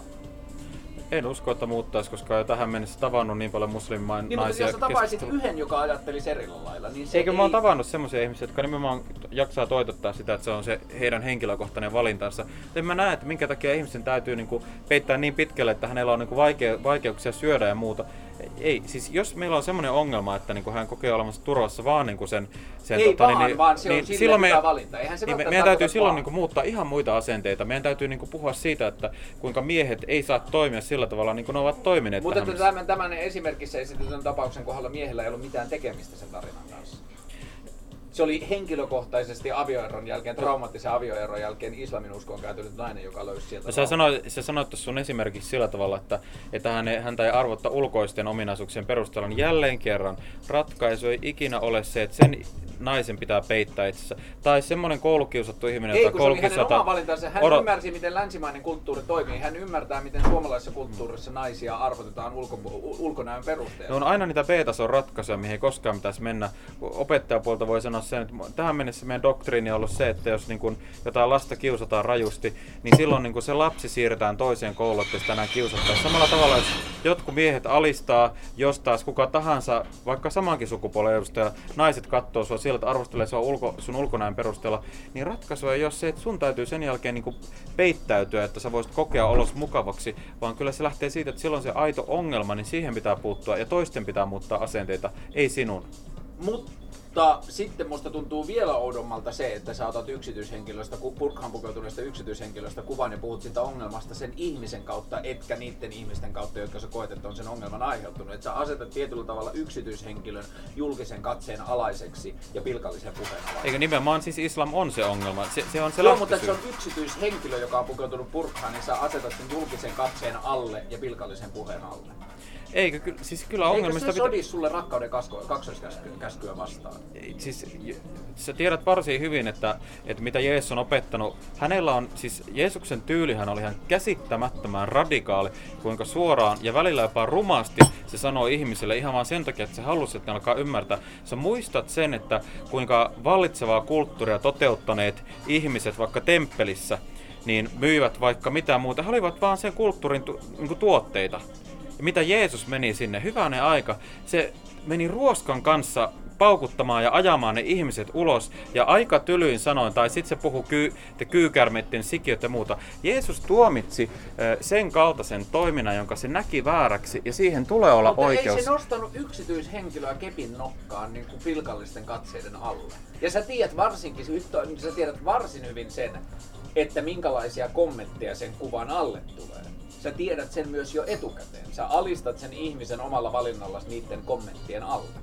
Ö, tiedätkö, eri, siis semmoisen ihmisen kuvaa mä en voisi julkaista, jonka mä tietäisin, että jos siinä olisi niin kuin joku tämmöinen helposti tunnistettava tai muuta vastaavaa, niin tuommoisessa kontekstissa minä en tekisi. Mutta siinä kohtaa, kun sen ihminen on täysin tunnistamattomia, tunnistamattomissa, Sitähän näkyy kasvoilla. Siis sä et todellakaan pysty siitä niin kuin tunnistamaan, että kenestä on kyse. jos sä katsot vielä, kun se on heilahtunut se kuva, miten se on otettu, siitä ei pysty näkemään, että kuka se ihminen on. No entä se lentokentällä otettu kuva, jossa sun takana jonossa oli monta burkaan pukeutunutta naista? Kyllä niistä ainakin pystyy tunnistamaan. Mikä lentokenttäkuva? Semmoinen, missä, tai mä en tiedä miten se kuva oli otettu, mutta että sulla oli silloin iso parta ja se seisoit ehkä jossain lentokentän turvatarkastuksessa tai jossakin ja sun takana oli ryhmä burkaan pukeutuneita naisia. Öö, niin se banneri. Ehkä. Joo, mutta siinäkin kannattaa sitten taas mennä siihen, että mitä taas siinä kohtaa niin puhuttiin. Ja sitten, että niin, niin, nyt mä muistan, joo. Niin, se missä tehtiin oletuksia, että nyt nämä takana olevat ihmiset ovat terroristeja. No siis tämä on mun mielestä huvittavaa, että sitten jos mua syyllistää jostakin asiasta, niin sitten se, että mä saan ottaa taakseni esimerkiksi vaikkapa, joo, nyt mä muistan, missä puhut tästä keissistä. Siis se oli esimerkki siitä, että kun ö, mä voin periaatteessa niin kun ottaa banneriksi julkiselta paikolta kuvia, missä saa olla valkoisia ihmisiä takana, multa näyttäviä, mun kulttuurin edustajia, ja se on fine, ja mä saan puhua asioista. Mutta sitten jos mun takana on vaikka esimerkiksi muslimeja, niin se paljasti se kuvaa sen, että minkälaisia oletuksia syy-seuraussuhteet siitä tehdään siitä, että nämä on terroristeja, vaikka mun väite ei ole se, että nämä ihmiset tällä taustalla Eihän ovat se ollut se terroristeja. pointti. Mä, mä ainakaan ajatellut sitä niin, Va- että siis moni, moni, niin- vei, moni, moni, siis jos et sinä tehnyt, niin sillä mitään väliä, sillä moni ihminen teki sen, ja se nimenomaan niin kuin paljasti ja teki läpinäkyväksi sen, että, että he itse itse ovat niin kuin sen ö, oman ajattelunsa niin kuin uhreja. Niin, joo, mutta Ei- mä, ei mä, jokainen mä, ei muslimi ollut, ole. Sillä ei ollut mitään tekemistä sen mun pointin kanssa. Mun pointti oli se, että mun mielestä se on väkivallan ja niin kuin arvovallan väärinkäyttöä, että sä alistat yksityiset ihmiset sun agendan ajamisen niin kuin edelle niin, että sä tiedät minkälaisia kommentteja sä tuut niiden kuvien alle saamaan. Sun poliittinen ideologia, sun poliittinen keskustelutapa on hyvin islamivastainen, hyvin mus, niin kuin kulttuurivastainen. Ja sitten kun sä tuot yksityisihmisiä siihen niin kuin periaatteessa työvälineeksi siihen sun keskustelun läpikäymiseen, sä tiedät minkälainen kulttuuri, minkälainen rajat kiinni porukka ja muu riehuu sun kommenttipalstalla ja saa niistä liekkiä omaan toimintaansa, niin sä alistat omalla toiminnalla yksityiset ihmiset pilkan alle. Ja mun mielestä se on hyvin radikaalisesti niin kuin rakkauden kaksoiskäskyn vastainen. Joo, no sä voit kokea sillä tavalla, mutta mä omassa Okei, toiminnassani... sanotaan esimerkki. Joku ihminen ottaa susta kuvan perussuomalaisen, äh, niin kuin perussuomalaisten puoluekokouksessa ja sanoo, että tässä yksi kusipäistä rasisteista. Mä tiedän paljon ihmisiä, joka on mulle yhtä pöyristyttävä väite, jotka sanoo, että jokaista perussuomalaisesta voi sanoa suoraan, että se on rasisti. Mä tiedän paljon ihmisiä, jotka ihan samalla varmuudella sanoo, että 100 prosenttia perussuomalaisista on rasisteja. Mä tiedän semmosia ihmisiä, jotka ei edes suostu keskustelemaan Timo Soinen rasistisuudesta. Ja, ja ne uskoo siihen täysin Mm. Niin miltä se tuntuisi tai kuinka oikeutettua se sun mielestä olisi, jos susta näytettäisiin kuvaa? Siis mustahan leviää netissä ihan järkyttävä määrä semmoisia kuvia, mitkä on otettu ties missä tilanteissa, käytetty ties mihin tarkoituksiin, onko se tehty sun vaikka minkä näköisiä meemejä. Siis jos mä oon julkisella paikalla, niin kyllä minusta saa ottaa kuvia, niitä saa, jos ihminen tulee vaikka yhteiskuva tai muuta, niin mä en koskaan kiellä, että ihminen ei mutta saisi onko ottaa se sun kuvaa. mielestä reilua käytöstä, että susta otetaan etäällä kännykällä jostain hihaa? Saa ottaa sitä jatkuvasti. Ei, Joo, joo, siis- mutta että sitten, että se alistetaan jonkunlaisen poliittisen pilkkapuheen ja agendan alle. Siis nimenomaan ihmiset tekee sitä, että ne mutta onko se mielestä ok? Siis totta kai ne saa esitellä omia mielipiteitään, jos ne näkee mut jossain paikassa, ne sanoo, että sun ei pitäisi olla tommassa paikassa. Joo, ne mutta saavat jos ne kertoa... rakentaa esimerkiksi sut vihapuheen kohteeksi, mä voin hyvin kuvitella ihmisiä, joiden suhde sinun on sellainen, että ne ottaisi sussa pussissa kuvan ja sitten Mutta ne se on, heidän, nä- se on heidän näkemyksensä siitä, että, että minkälaista on poli- mun politiikka, mutta he myöskin saavat aina vastata siitä, Mutta mitä siinä he on vielä sanovat. se ero, että sä oot julkisuuden ihminen. Ne Mutta ihminen, ne- sä oot ottanut kuvia, ne ei oo. No, meidän pitäisi olla periaatteessa perustuslain niin kuin näkökulmasta, niin kaikkien ihmisten pitäisi olla Mutta samanvertaisessa eihän se mene asemassa. niin. Jos sä menet julkiseen työhön, niin sä alistut erilaisella keskustelulle. Sitten sä tuot jonkun yksityishenkilön julkisuuteen ilman hänen päätöstään. Se, että sä oot hakenut perussuomalaisten puolue, puhe, niin kuin nuorten puheenjohtajaksi, sä tiedät, että siitä tulee tiettyä mediahuomiota. Se on sun henkilökohtainen valinta. Se, että se nainen istuu bussipysäkillä tietämättä, että joku ottaa sitä bussikyvää, niin se ei tiedä, että siitä tulee instrumentti semmoiselle keskustelulle. Mistä Ja, mutta niin kuin jälleen, jälleen niin kuin sanoin, palataan siihen, että riippuu yhteyksissä, millä tavalla kuvia käytetään. Tuommoisessa yhteydessä, mitä siihen laitoin saatetekstiksi, niin pystyn käyttämään semmoista kuvaa, missä on tunnistamaton ihminen. Ja sillä, koska Mutta sehän oli ihan sattumaa, että se oli tärähtänyt. Sä oot ottanut aikaisemmin kuvia tai sen jälkeen, jossa ihmiset on tunnistettavia samalla niin kuin, samassa No sekin se, sosiaalisessa mistä, mistä puhut sitä, se ei ole otettu lentokentältä se kuva, vaan se, tot, siis se, se metrokuva, mi- mikä, on, niin kuin, mikä ei ole tärähtänyt, niin siinä taas niin tota, siinä ei näy niin yhtään mitään, koska he kaikki katsovat niin kuin toiseen suuntaan. Et siinä näkyy pelkästään no, ne säkit. kauniit asusteet, mutta joka symboloi minulle enemmän jotain muuta, jotain tiettyä arvomaailmaa. Siinä taas ne ei näy millään tavalla, eli ei, en mä koe, että siinä on silloin niin kuin mitään väärää. Sä et näe sinne probleemaa, että sä alistat yksityisiä ihmisiä sun oma poliittisen keskustelun välikappaleeksi, vaikka sä tiedät, minkä tyyppistä se keskustelu sen alla on. Ja se ihminen hän itse varmasti tunnistaa. Mä näen jos paljon- Se on, mä jos näen- se on aktiivisesti internettiä käyttävä ihminen ja seuraa maahanmuuttokeskustelua, niin on hyvin suuri todennäköisyys, että bussilla istunut nainen on päässyt näkemään sen kuvan sen alla käydyn keskustelun. Vaikka kukaan muu ei tunnistaisi, niin se tunnistaa, että minä olen tuossa. Tämä, tämä on just se, mitä mä ihmettelen aika paljon, että tänä päivänä, niin kun, mitä mä nyt sanoisin, sanotaan vaikkapa, että älymystö tai punavihreät tai mikä ikinä se termi voisi olla, niin ki- ki- kiinnittää huomiota niin kuin aivan toissijaisiin asioihin. Ne on valmiita puhumaan vaikka kokonaisen tunnin näistä asioista sen sijaan, kun alkaisi puhumaan siitä, että no entä se väkivalta? Entä se naisten alistettu asema? Mutta Entä me- se, me että luulen, tuolla heitettiin me ihan... aika samaa mieltä. Me- entä me- että me- se, se me vähän aikaa sitten heitettiin niin tavoista, nuoret me pojat niihin. katolta alas sen takia, että on homoseksuaaleja. E, siis mä en ymmärrä, että miksi niin kuin ne aidot ongelmat, niin miksi ne ei kiinnosta, mutta sen sijaan mä meitä uskon, kiinnostaa. että me ollaan niistä niin absoluuttisen samaa mieltä. Me ei No minkä takia sen jälkeen sitten, jos me ollaan vaikka esimerkiksi samaa mieltä, niin se seuraava tasosta siitä, ne ratkaisut.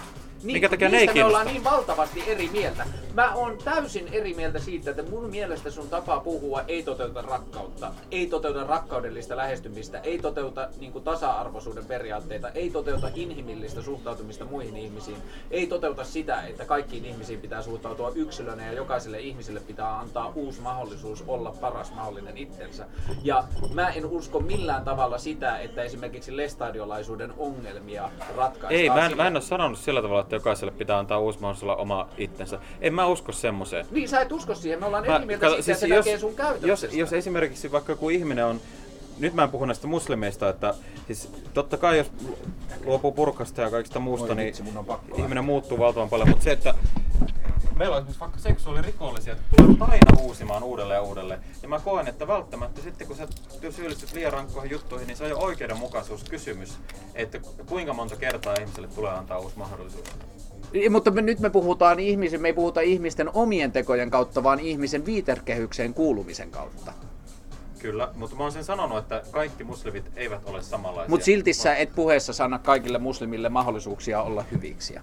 Sä puhut muslimi, niin kuin ei islamin... sanon, siis olen sanonut, niin kuin vaikka sitä australialaista imaamista, joka tuli ulos homoseksuaalinen, aivan poikkeuksellinen juttu. Olen tuonut nämäkin asiat esille ö, moneen kertaan itse asiassa. Joo, Se mutta sä asia, puhut silti arjessa, sä puhut islamin uskosta ja muslimista sillä koska tavalla. se Niin kuin niihin... on paha. Mutta silti sä et anna paha. sille ei-pääasiassa kuuluviin ihmisiin mahdollisuutta olla ei-paha. Ei, mutta kun siis pääasiassa se on paha, niin silloin niin se näkökulma pidetään siinä. Jonkun pitää muuttua, islamin pitää muuttua. Siellä on poikkeuksia olemassa ja jo, joidenkin niin valtioiden sessa islam on hyvin sekulaari, mutta se radikaali niin ydin, jo- joka lähi on, jossa ihmiset käy jo ihan niin kuin oman oppinsa mukaan pyhiin vaeltamassa mekassa, josta koko ajan niin kuin ammennetaan, niin se, se, se ei ole muuttunut ja se pitää muuttaa. Mutta uskot sä, että se muutetaan ulkopuolella syyllistämällä ja sulkemalla ulos? Se muutetaan sekä ulkopuolelta että sisäpuolelta. Mutta miten se ulkopuolelta... Mut... esimerkiksi vaikka suhtautuminen tiettyihin asioihin, vaikka puhutaan sitä homoseksuaalisuudesta, niin se tapahtuu niin kuin enemmän ulkopuolen kautta kuin sisäpuolen kautta. Ja me lähestulkoon kokonaan niin kuin ulkopuolen kautta. Mä joudun kyseenalaistamaan itseäni sen vuoksi, mitä muut puhui. Niin Mutta eikö se ollut rakkaudellista puhetta, mitä sulle ulkopuolelta No puhuttiin? ei todella ollut. Siis sehän oli ihan karseita puhetta. Mun ensimmäinen ö, kerta, kun mä menin Setan nuorten ryhmään, uskaltaudun menemään. Mun ensimmäinen kerta siellä, niin oli se, kun Setan nuorten ryhmän vetäjä sanoi, että, että vitsit kun nää hel... Ootas nyt, mä oon kirjoittanut sen ylöskin, mutta se oli joku kirosana, muistaakseni se, se oli, että joko helvetin kristityt tai Veen Jumala tai jotain muuta, jotka tekee tällä tavalla. Ja siinä kohtaa mä olin itse sille, että tuntui niin, niin pahalta, että mun teki mieli niin heti lähteä ulos. Mutta mussa alkoi prosessi. Joo, mutta et oliko se sun mielestä niin kuin, Kiitos, että teki se. Tänä päivänä mä kiitän sitä ihmistä, että niin se sanoo niin suoraan ääneen, mitä tapahtuu. Joihinkin ihmisiin toimii jotkut hyvin eri tavalla ja, ja se ei ollut todellakaan No mutta jo, jos se sanoisi sitten, että jos nämä vitun Jumala tekee, saa ihmiset toimimaan tällä tavalla ja sä uskot siihen samaan Jumalaan, etkä sä toimisi siinä samalla tavalla, niin eikö se tunnu nyt susta pahalta? Jo, siis kun mun ei tarvi samaistaa sitä itseeni, jos mä en toimi sillä tavalla, niin mun ei se todellisuus muodostu sen kautta, mitä toinen ihminen tekee tai sanoo, koska se kohdistuu sen tiettyyn ihmisiin. Se todellisuus muodostuu sitä kautta, mitä mä itse tiedän, mihin mä uskon. Mutta se tapa, jolla se nyt... Mä en ymmärrä sitä, että miksi oletetaan, että jos minä sanon näin, niin sitten niin kun ne ihmiset, jotka ei toimi sillä tavalla, siis yleistyminen perustuu aina siihen, että jos iso Mutta kun osa, sä puhut kaikista islamin uskosista, osa, sä puhut islamin uskosta, sä puhut muslimeista. Siis yleistäminen on aina sitä, että jos tarpeeksi iso osa ihmisiä toimii tietyllä tavalla, niin sen jälkeen yleistetään. Niin se aina tarkoittaa sitä, että samaan aikaan kaikki eivät toimi sillä tavalla. Mutta ei ihminen voi olla niin tyhmä, että, että jos tehdään jotain yleistyksiä vaikka miesten kohdalta, kuinka miehet toimii Suomessa tällä tavalla, niin semmoinen mies, joka ei toimi sillä tavalla, niin ei se ala määrittämään omaa todellisuutta sillä, että kun tämä yksi toimittaja nyt kirjoittamisen artikkeleita, että Suomessa tehdään näin, niin ei se laske sitä itseään mukaan siihen ja sen takia syrjäydy. Mä koen ainakin sen kahlitsevaksi. Se antaa, se kaventaa, jos... Näin sinä asiat koet. Kiitoksia.